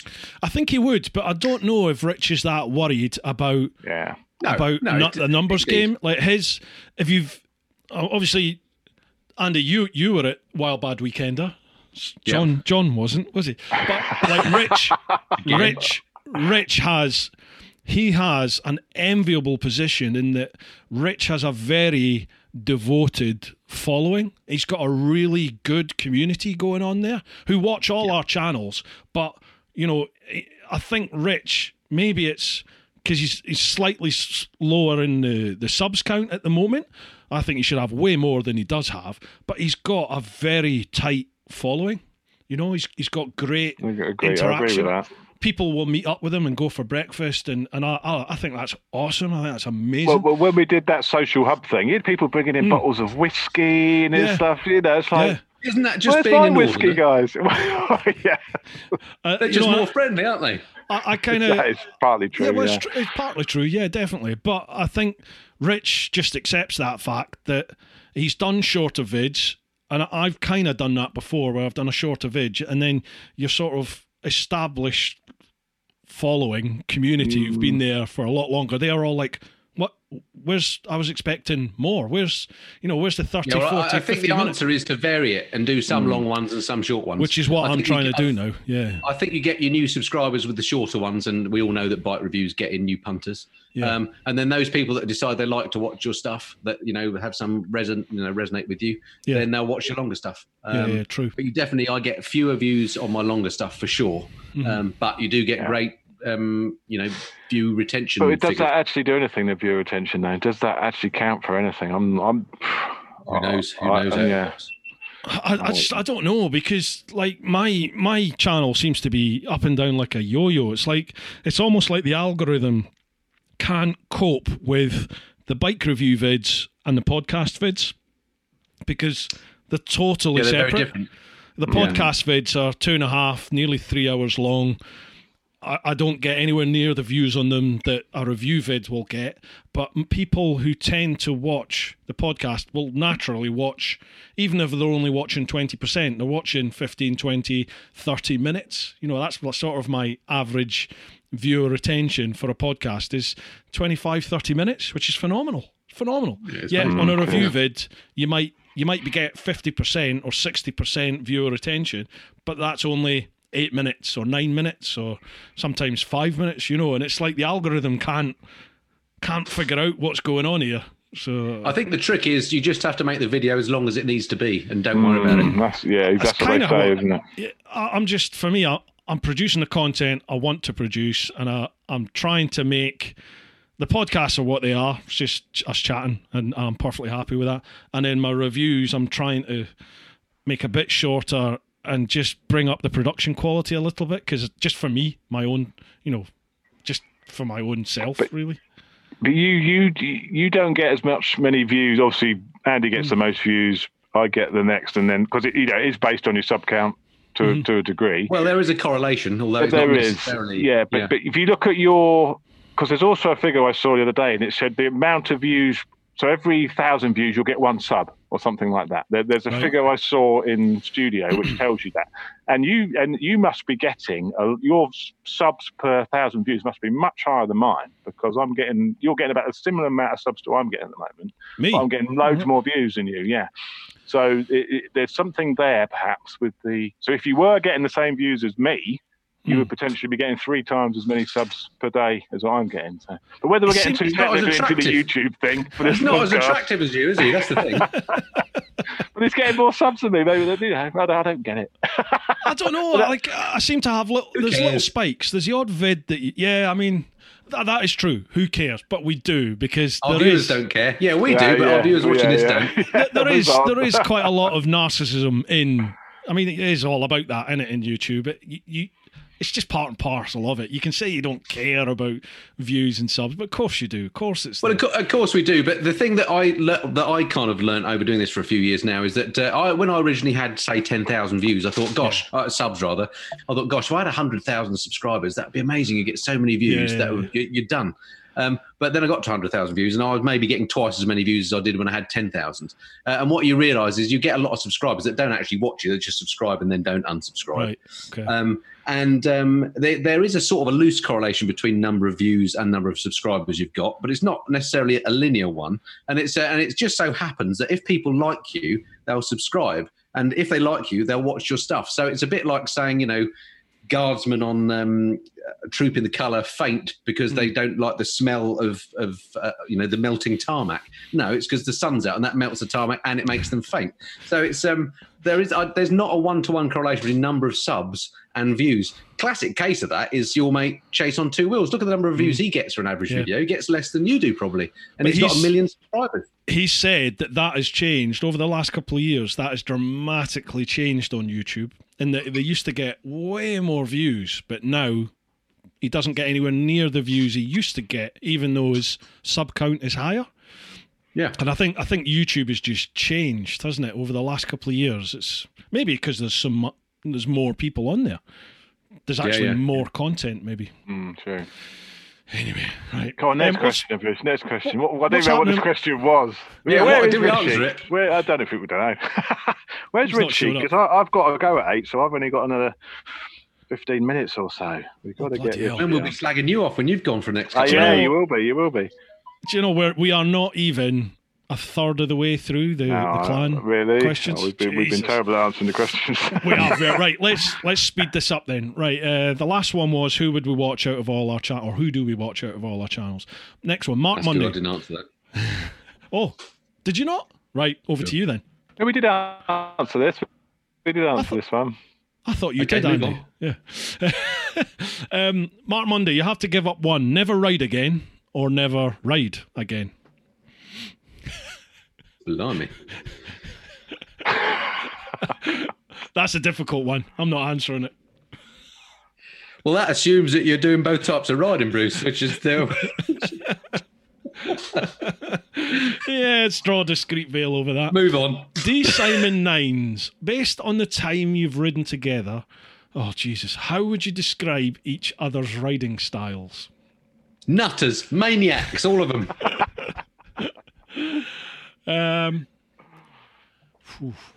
Right, Andy, surprising, because I assumed, because on your vids you're not particularly quick. To me, you seem not lacking confident, but a little bit apprehensive. Your earlier vids, it came across that you maybe were a little bit apprehensive on the bike, but then we met up. And you're actually a much better rider than you make yourself out to be. Oh, thank you very much. You're not the fastest, but you are definitely a lot more proficient than certainly I thought you would be. Well, we said that after Toro, Bruce, didn't we? We don't want to make his head swell, but we said, you were much faster, because we were going fast on some of those, it was a quick pace, wasn't it? It was a quick pace, and we were surprised how quick Andy was. You're trying to lose me, you swines. But you were quicker than expected. Definitely. Chops, I mean, you're exactly what it says in the tin. You're a good rider. You're fast. You're definitely much more technically efficient than I am, in terms of, I can't wheelie on command. There's a lot of stuff that you can do that I can't do by any stretch of imagination. I think you're more comfortable riding faster on the road than I am now. I think I used to be like you, but I've had a fair few crashes of late, and that has dramatically slowed me down. Just I can't afford for that sort of shit to happen, so I'm sort of trying to minimise risk. Rich is he's fast. He's definitely fast on the road, and he's good off-road. Like he's got a lot of experience in his youth from off-road, isn't he? So yeah, he just seems to be there. I think we're quicker on the road, but he's definitely proficient. Be interesting to see what he's like on the track, to be honest. Yeah. But hey. Well, they're back to that again. Go on then, John. What about you? No, I do agree with what you said. I know we've had this similar conversation before. I think we may have had the similar question when we did the podcast with me. So, as we said, Andy is faster than you think. I think with you, Bruce, you are quick. You are quick. You are a quick rider. I mean, I've been behind you at Toro, you know, and I was pushing it to try and stay with you. So I haven't ridden with you since then. You know, we need to meet up and go for a little spin, I think, at some point. But okay. I think you are quick. So whether you slowed down since that, obviously I didn't go Toro last year? This year?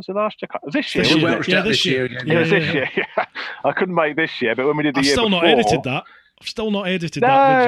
No wonder Linda's gone out of business. You haven't done any videos. My blooming audio, the audio on my GoPro. Everyone said, I don't know why people don't just use the Hero 4. All I hear is people got problems with their audio.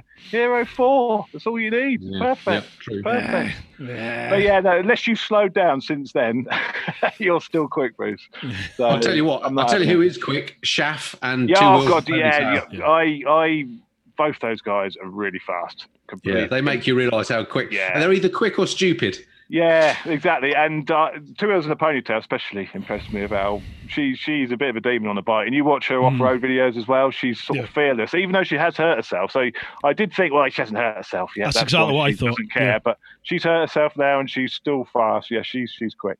She is really quick. And I think that is what it's about. At the end of that, it's fear, isn't it? And exactly. Self-preservation. So Bruce saying he's slowed down because he's feeling a bit risk-averse. Yeah. I mean, I've always tried to ride in a safe manner. And when I'm riding with you guys, I am on the edge of what I can do.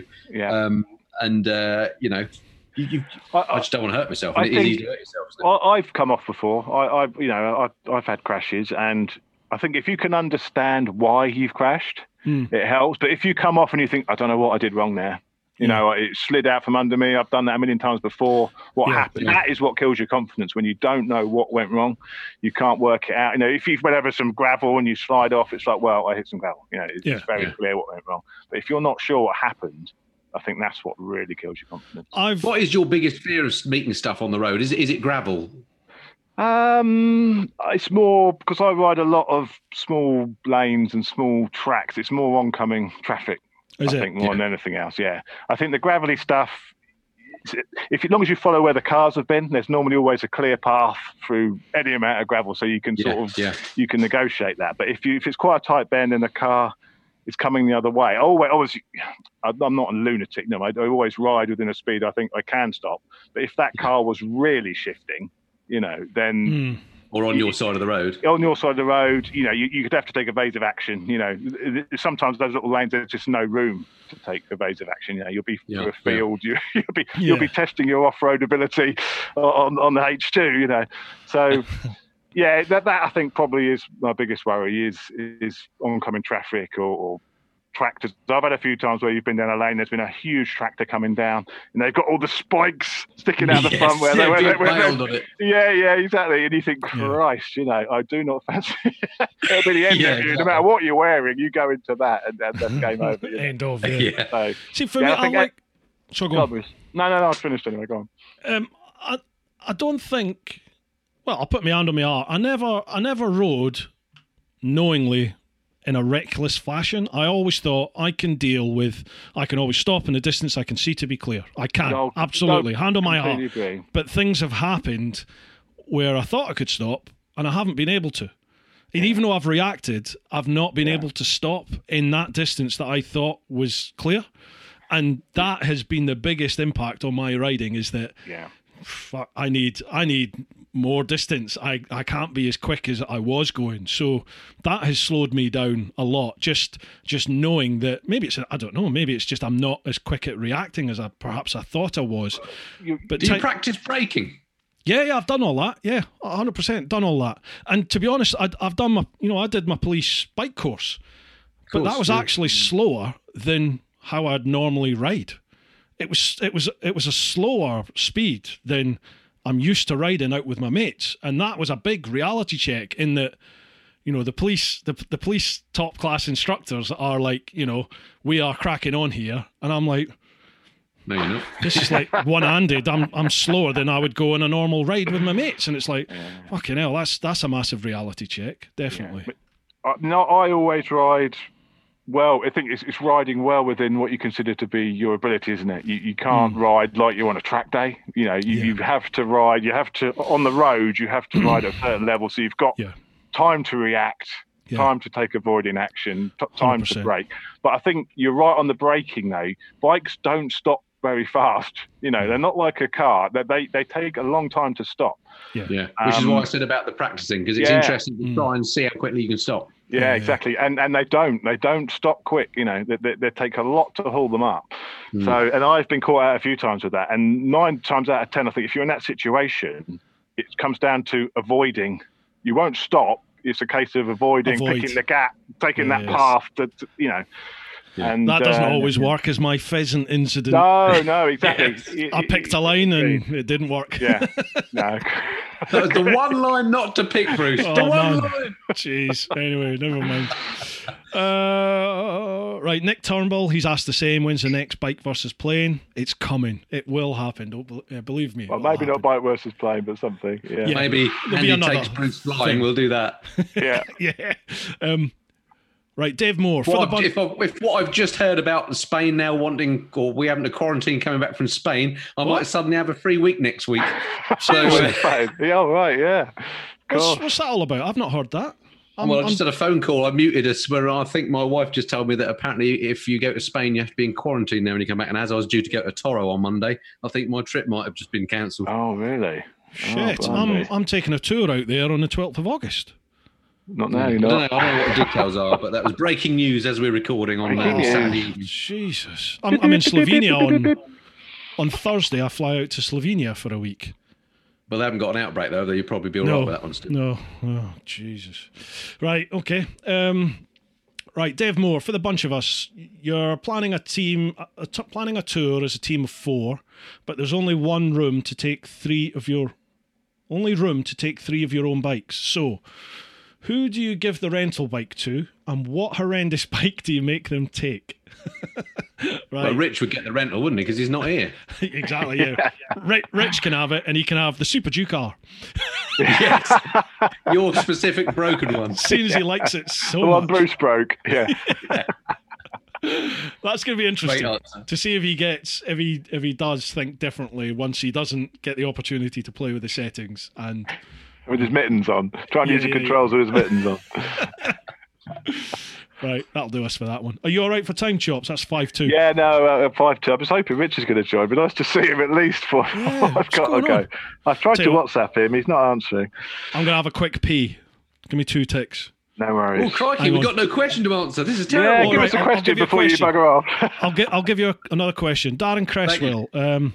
First question was bikes versus planes. When is the next rematch? Well, we've discussed that. Question 2. What about a weekend old gang festival where all fans can meet up and have a few beers, a couple of bands, maybe even let Vida sing a bit? Obviously, after C is done. We don't go that far. I think Rich has got that, hasn't he? With Wild Bad Weekender. You go for your slash, Bruce. We'll talk about it. Yeah, right, come on. You do that. Well, it's something we've spoken about before anyway, isn't it? I tell you what, John, don't he go on? Oh, he doesn't shut up, does he? These things, 2 hours long there. It's unbelievable, isn't it? We've done 5 questions. Oh, incredible. Anyway, what do you think about a big meet-up then? I think it's definitely should be on the cards. Not this year, obviously.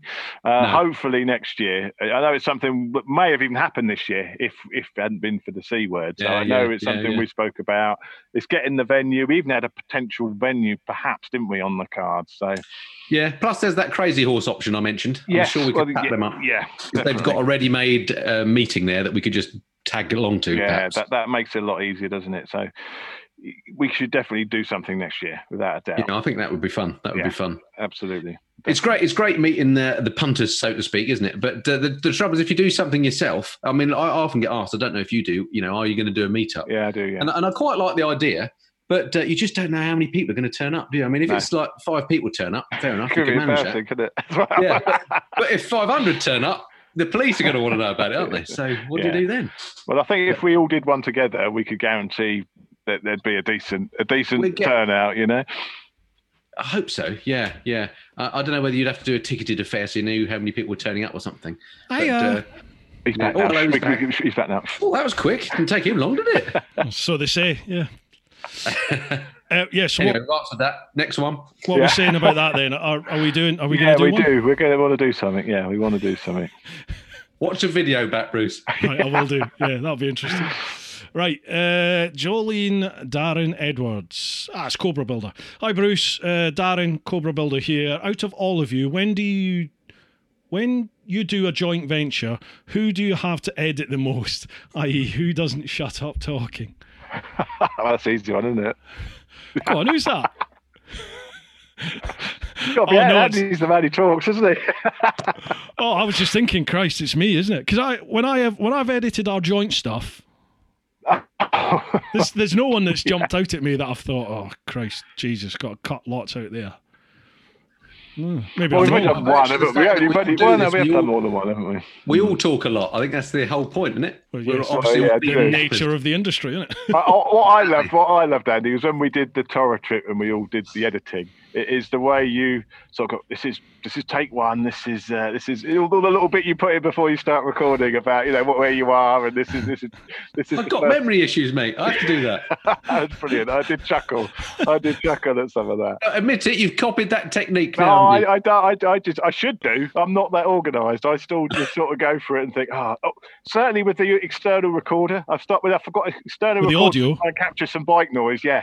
In the backpack, I do that. You just do a load of those, and you're like, "What? You got to try and listen to it and see what bike it was. Yeah. What bike is this? Oh, this is the Super Duke." So now I do a little bit Super Duke final thoughts, But apart from that, I don't do it so much on the video point. But it did. I do exactly the same. Yeah. What I've started doing now, actually, is before every clip, if it's a video that's going to have a lot of clips in different locations, which I've done a few of those recently, then I will say, in fact, I write down roughly the what I'm going to be saying, not word for word, but I have a bit of it. It's not a script, but an outline. Okay, interesting. And then I'll number each section. So when I record it, I'll say this is section 5, and then I'll do whatever I was going to talk about. It makes it so much quicker to edit. Yeah, okay, that's that. Yeah, it's worth doing, I'll tell you. And also, I sometimes do multiple videos at the same time on the same bike. So, for example, recently, I don't want to let too much of my secrets away here, but I've made a video about how to ride with a passenger, which was slightly annoying because I see Fortnite put one out last week and I just put mine in the can. So I was bloody annoyed. This was much better than mine. But anyway. You're copying him again. Well, that's it. That's the thing. So I did a video on that, but that was recorded on the back of the XR. So at the same time, I was recording the video about long-term review of the XR, and I did my section on riding with a pillion. So obviously, if you don't note which bits for what video, you get very confused. I can't do that. I can't keep track of trying to do multiple things on one trip. I think you should write it down. I think both videos would be rubbish if I try and concentrate on just one. But not when I rode up to ride the Brutale, I rode up on the XR and done a video on the XR, and then the video on. I was like, well, I can't remember specs about both these bikes. You know, it was difficult to try and think. I've got to do 2 videos in one day, so I don't think I'd be able to do 2 videos on one ride. That's going to do. You say with different bikes, you know. It's got to be planned. You just got to be organised. No, you're far too organised for me. I can 100%. I'm with you on that, John. No, not a chance. Yeah. Not a chance. I was impressed that you each went up to Crazy Horse in Bury. Let's face it, not a short ride for either of you. Yeah, and just rode with one bike. I've been talking You rode a lot when you went out. Well, I've been talking to them for a while as well, and I've got a date in like November or something. I'm going up and riding four in one go. That does all at the same time though, and you as well. I was supposed to be doing two. I think when Steph initially contacted me, I was going to be doing two, but when I turned up, Steph wasn't there. She had to work from home, so I dealt with another lady. Mate. That doesn't happen when Andy goes. Yeah, I know. Yeah. He's always there for me. They got the red carpet. Oh, hello. Hi. No, but I only took the one bike out, but I'm fine with that because I was in bits after the Brutale. I would have taken more than one bike, but because I was doing the video of the bike up on the XR, that was enough for me to think about. Otherwise, I probably would have taken. That's true. But then I took the Brutale out. I was out for about. Well, I didn't get back there till. Gone about half three. I think I got back. Yeah, same with me. I got back about half three. And then had a tour of all the stores and stuff. Yeah, I got home about. Well, I left at 6:15 in the morning, and I think I got back about 7. So it was a long day. It's a long day. It's an amazing place out there. Video. Yeah. Well. Yeah, but I mean, you know. I understand how it works. We've all done it. But my point is, the more efficient you can be, the better it works out. I'm envious of that with you, Andy. Absolutely, yeah. I wish I could do that. I've got to try and speed up my editing. Well, you will get there, Bruce. It's necessary. Another one from Darren. Second question: out of all of us, who takes the most time getting ready, sprucing themselves up for a beer in the evening? Probably Mr. Vida, because he knows what he's doing. Vegas, yeah, it's got to be. He's got hair, isn't he? So it takes longer for a start, doesn't it? It's Vegas every day of the week, isn't he? And he can't go by like the last time we did the Toro thing. John, you weren't there, but the last time we did the Toro thing, we stopped at a hotel that had a big, massive grand piano in the foyer. And he wasn't on there, was he? Before we'd even checked in, we hadn't even checked in yet. He's still in a bike kit, and he starts playing on the piano and singing. Fantastic, singing as well. I thought you were going to say can't pass a mirror. No, you can't. And that as well.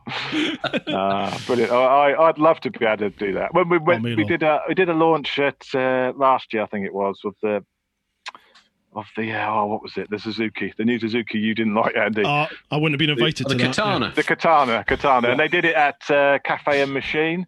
And they had a piano in like there, and we were having breakfast. Wow. And of course, as soon as Rich came in, he straight on the piano, and that was brilliant. I'd love to be able to do that. It's absolutely fantastic skill. And I said, "What was that you were playing?" He goes, "I don't know, I just made it up." It sounded bloody good to me. It's phenomenal, isn't it? And it's lockdown vids. You've seen the lockdown vids he did? Oh yes, brilliant. Yes. Loved it.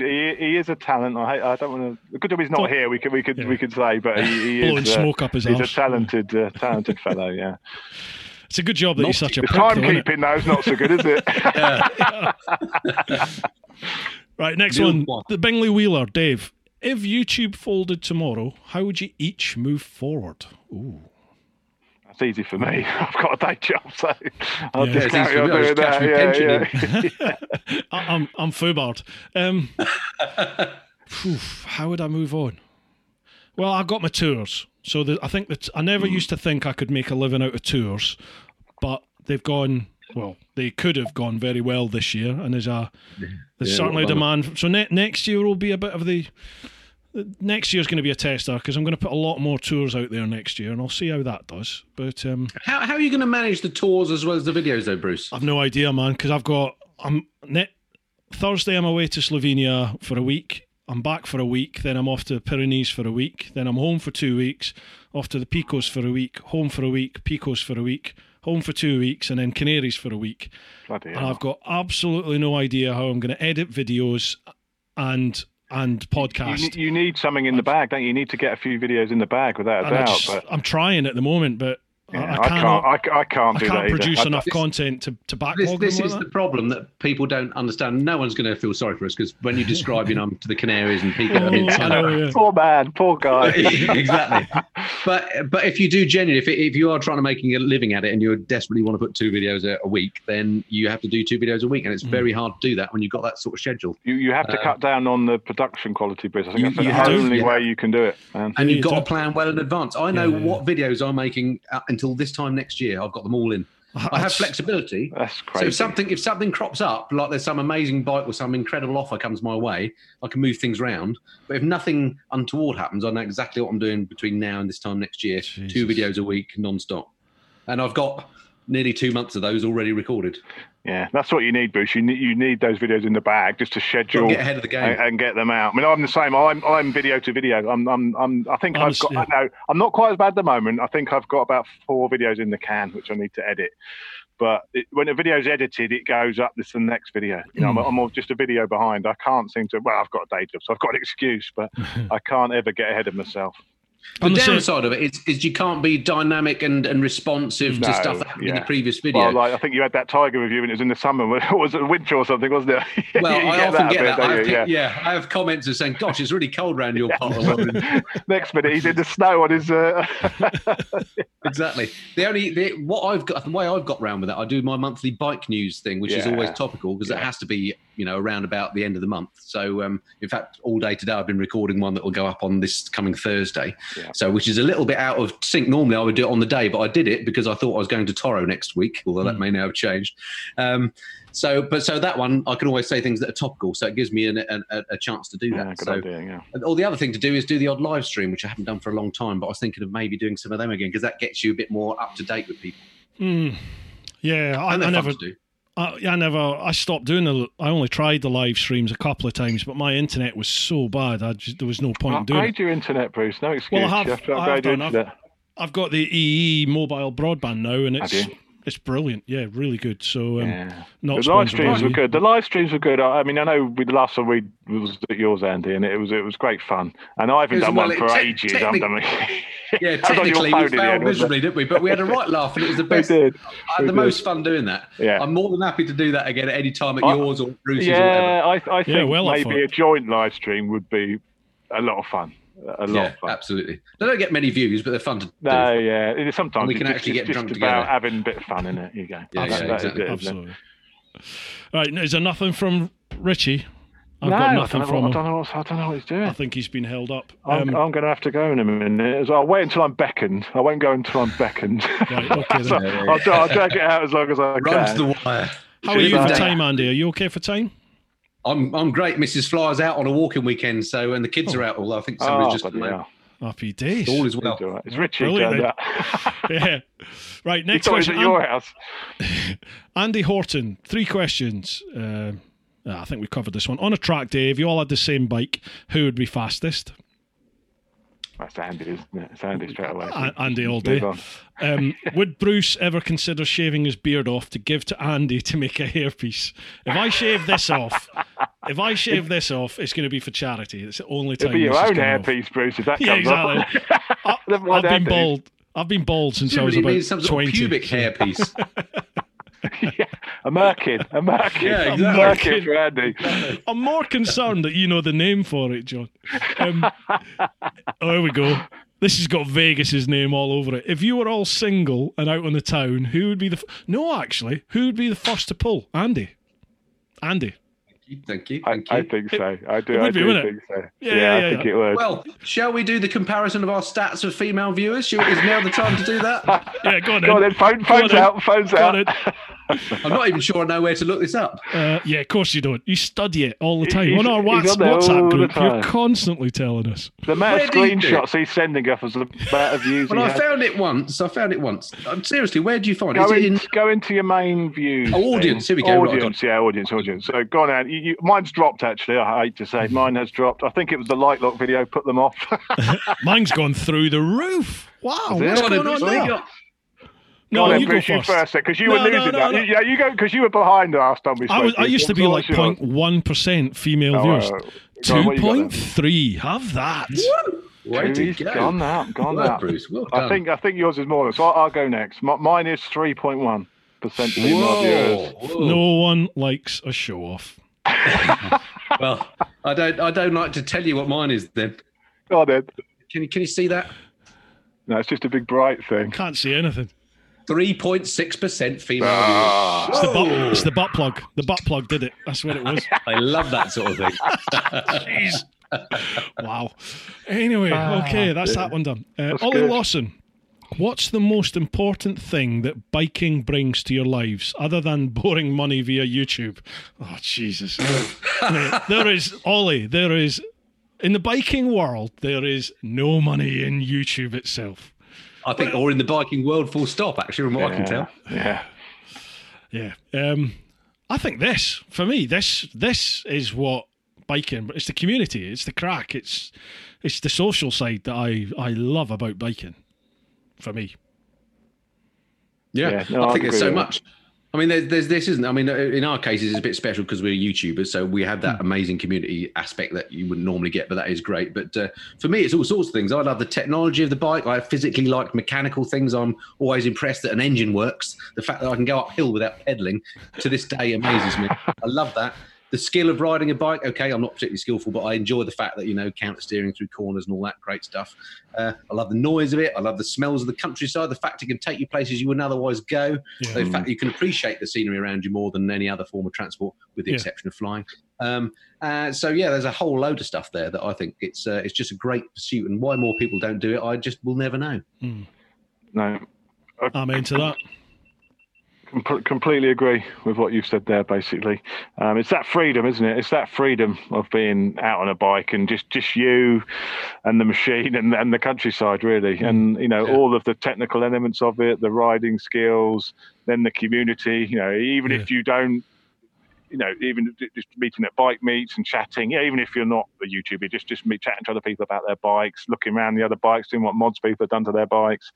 Yeah, it's fantastic, yeah. I love the fact that the world over, wherever you go, if you meet another biker, you've got that common interest and you can chat about stuff, can't you? Yeah, absolutely, And it doesn't even need to be another biker. Like, people, I know, I'll mention it, I've ridden around the world, you know, and people, when you're stopped, people would come up and chat to you, even if they don't ride, even if they don't have a motorbike, they see it, and even if you're not part of that little clique, that community, you see a bike and it represents so much to some people that they want to come over and they want to chat to you because you're so, like, unattainable almost. It's just like, oh, I want to be that. I want that. The most I've seen that was a couple of weeks ago. We went out on the Triumph Rockets, me and my brother-in-law. The amount of people came over and started talking to us about the bikes, and I've never had that on a bike before. I don't know because there was two of them, but it's just so much attention those two bikes drew. They're like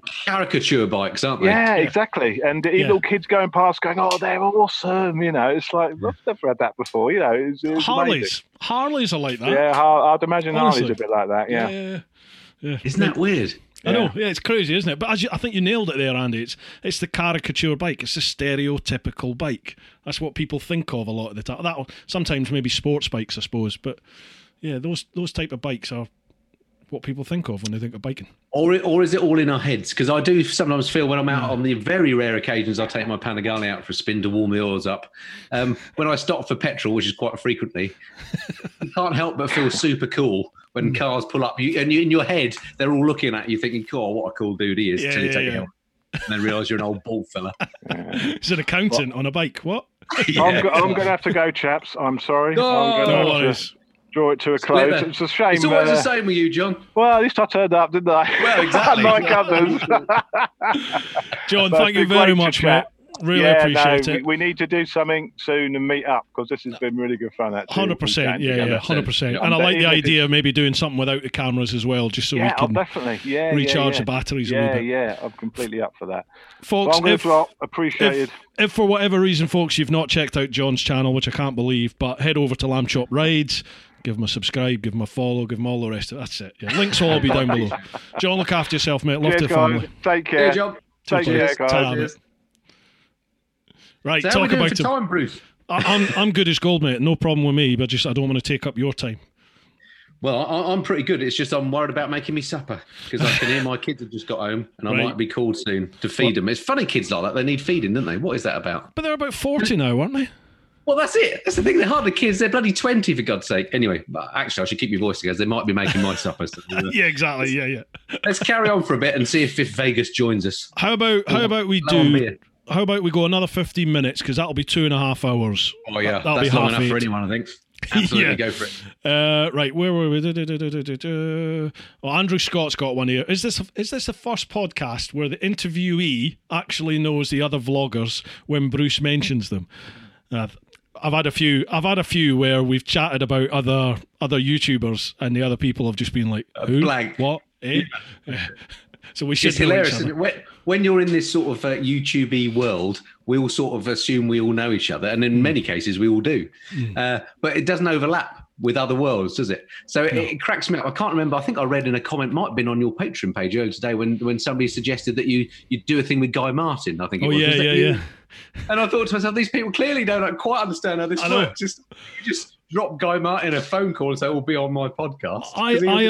I have been so fortunate with this, because I mean the podcast it's not even a minnow, it's not even a tadpole, it's an amoeba in the sea of podcasts out there. But I've been so fortunate that just through various connections, I've managed to get massive people. You know, the likes of all you guys, you're massive in the motovlogging world, but we're mates, so you can come on. Peter Hickman is through a mutual connection.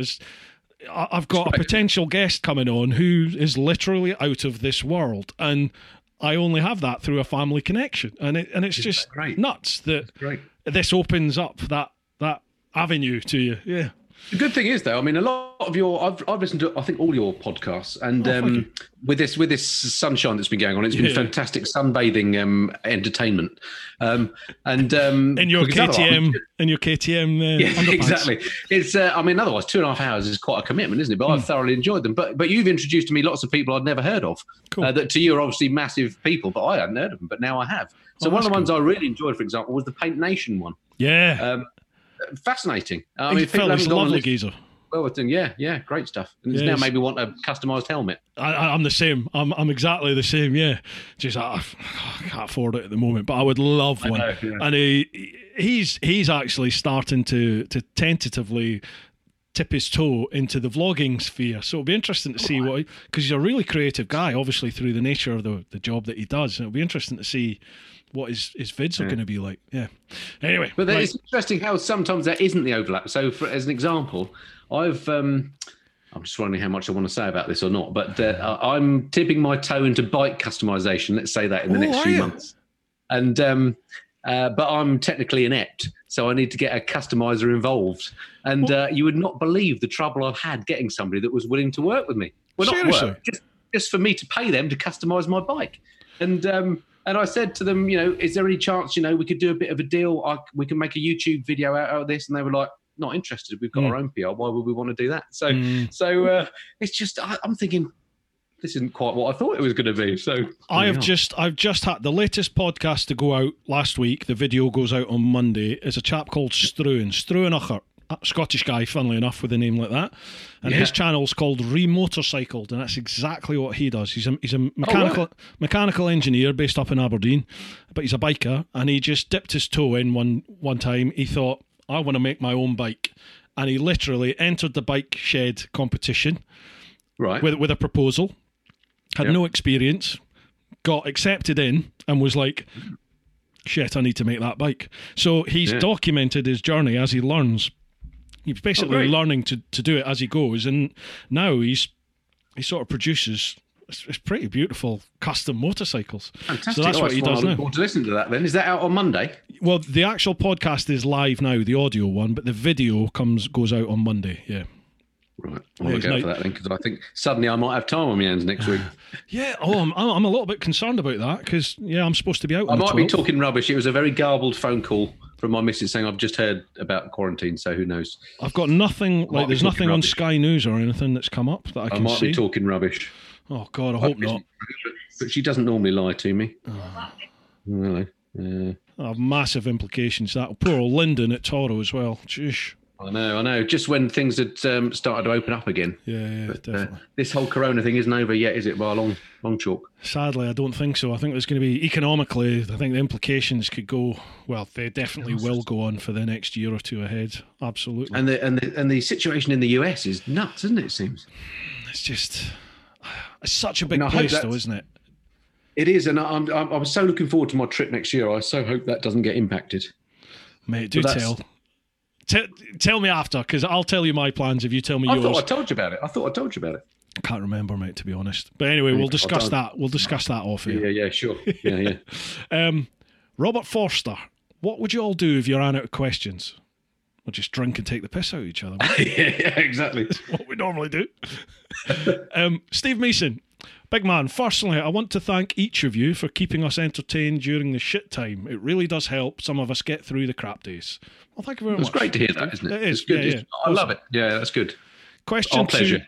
It is, isn't it? Yeah. Question to us, to all of us: if you could wedgie any historical figure, who would you choose? Cheers, dude. God. Wedgie any historical figure. Blimey. Oh, Jesus. that's a head scratcher, isn't it? Yeah. Blimey. There's quite a few, really, isn't there? Yeah. I don't know if I'd stop at wedgie at quite a few of them, though. That's the other one. No, in recent history, I think Theresa May would be quite fun. She deserves a damn good wedgie. I genuinely thought there was an opportunity with her. I thought something might. What, you're in? She fancied you?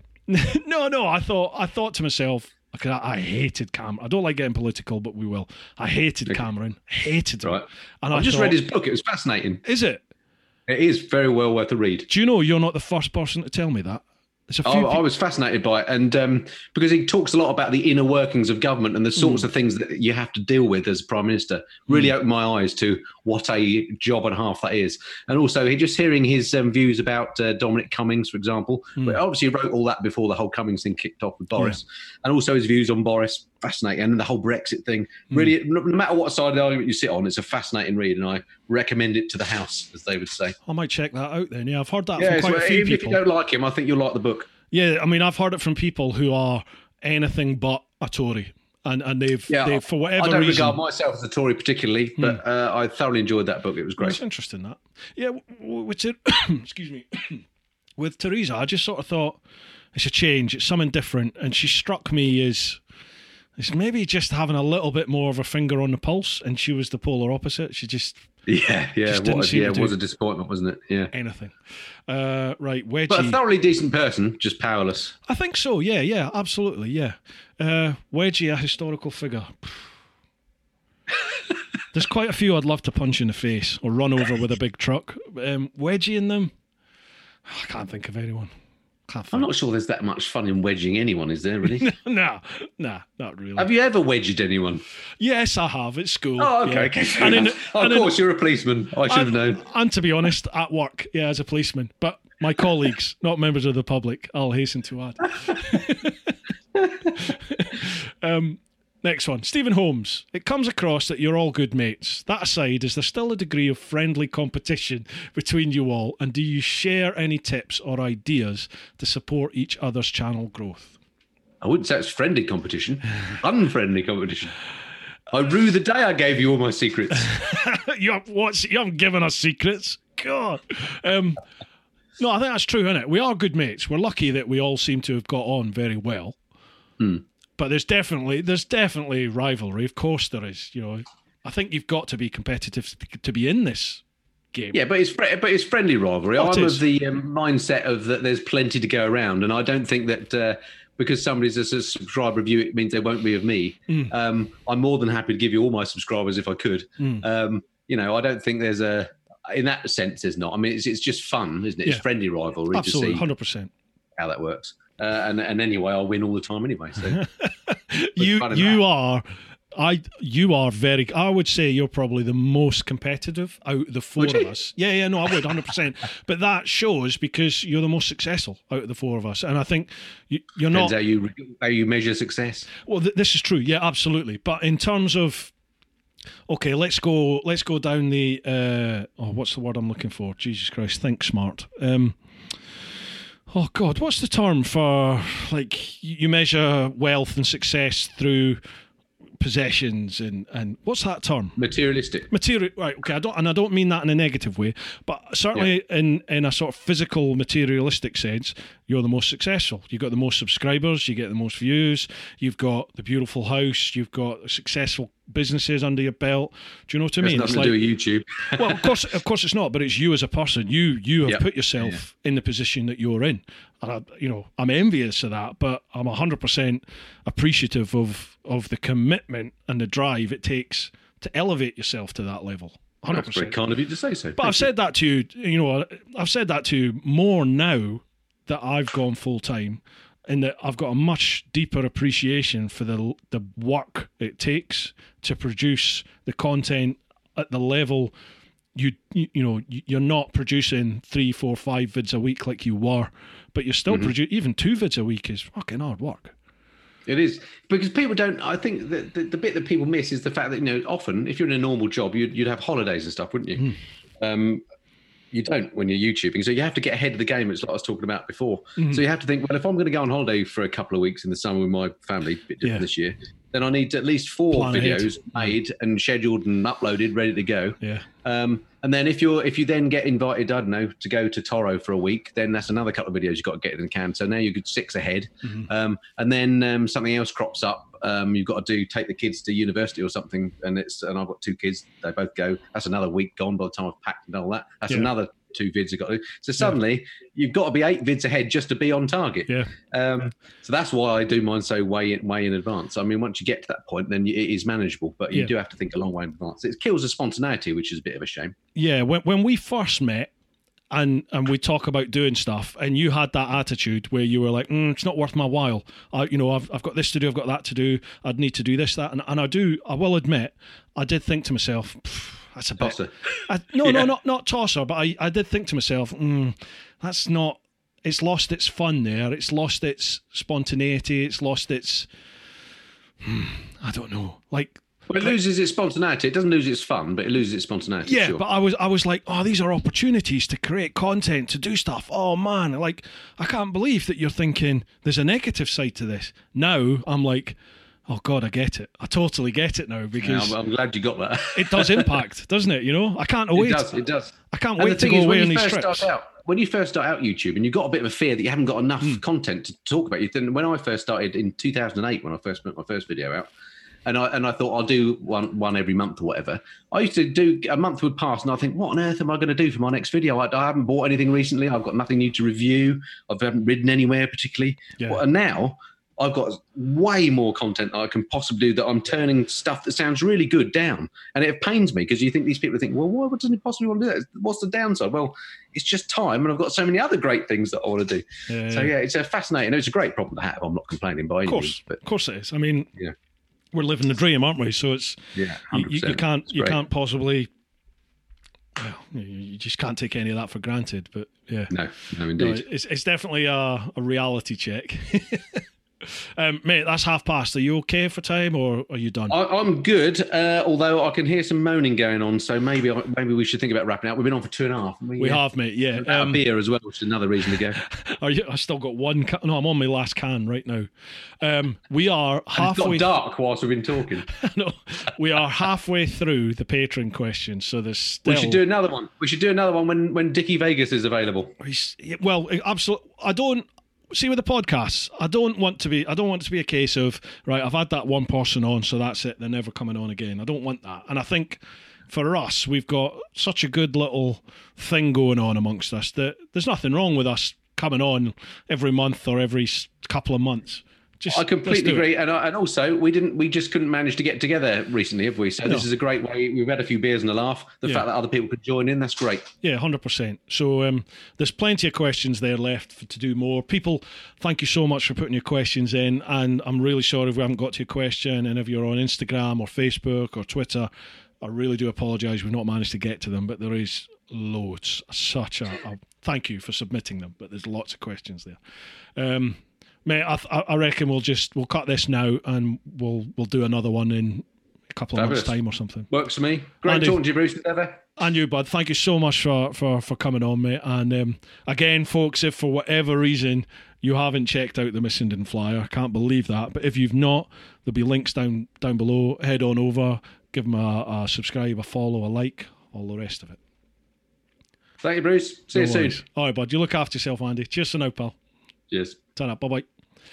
Folks, thank you so much for joining us again. Apologies if we've not got to your question. What more can I say? Thank you very much if you've got to the end of this vid. I really do appreciate it. I love all the comments and all the feedback and all the messages you're sending. I'm glad that the podcasts are helping out just now. Folks, as always, look after those that you love. Get on out there. Do your thing. Let's not live in fear just now. Most importantly, get on out there and live your life. Hoo-ha!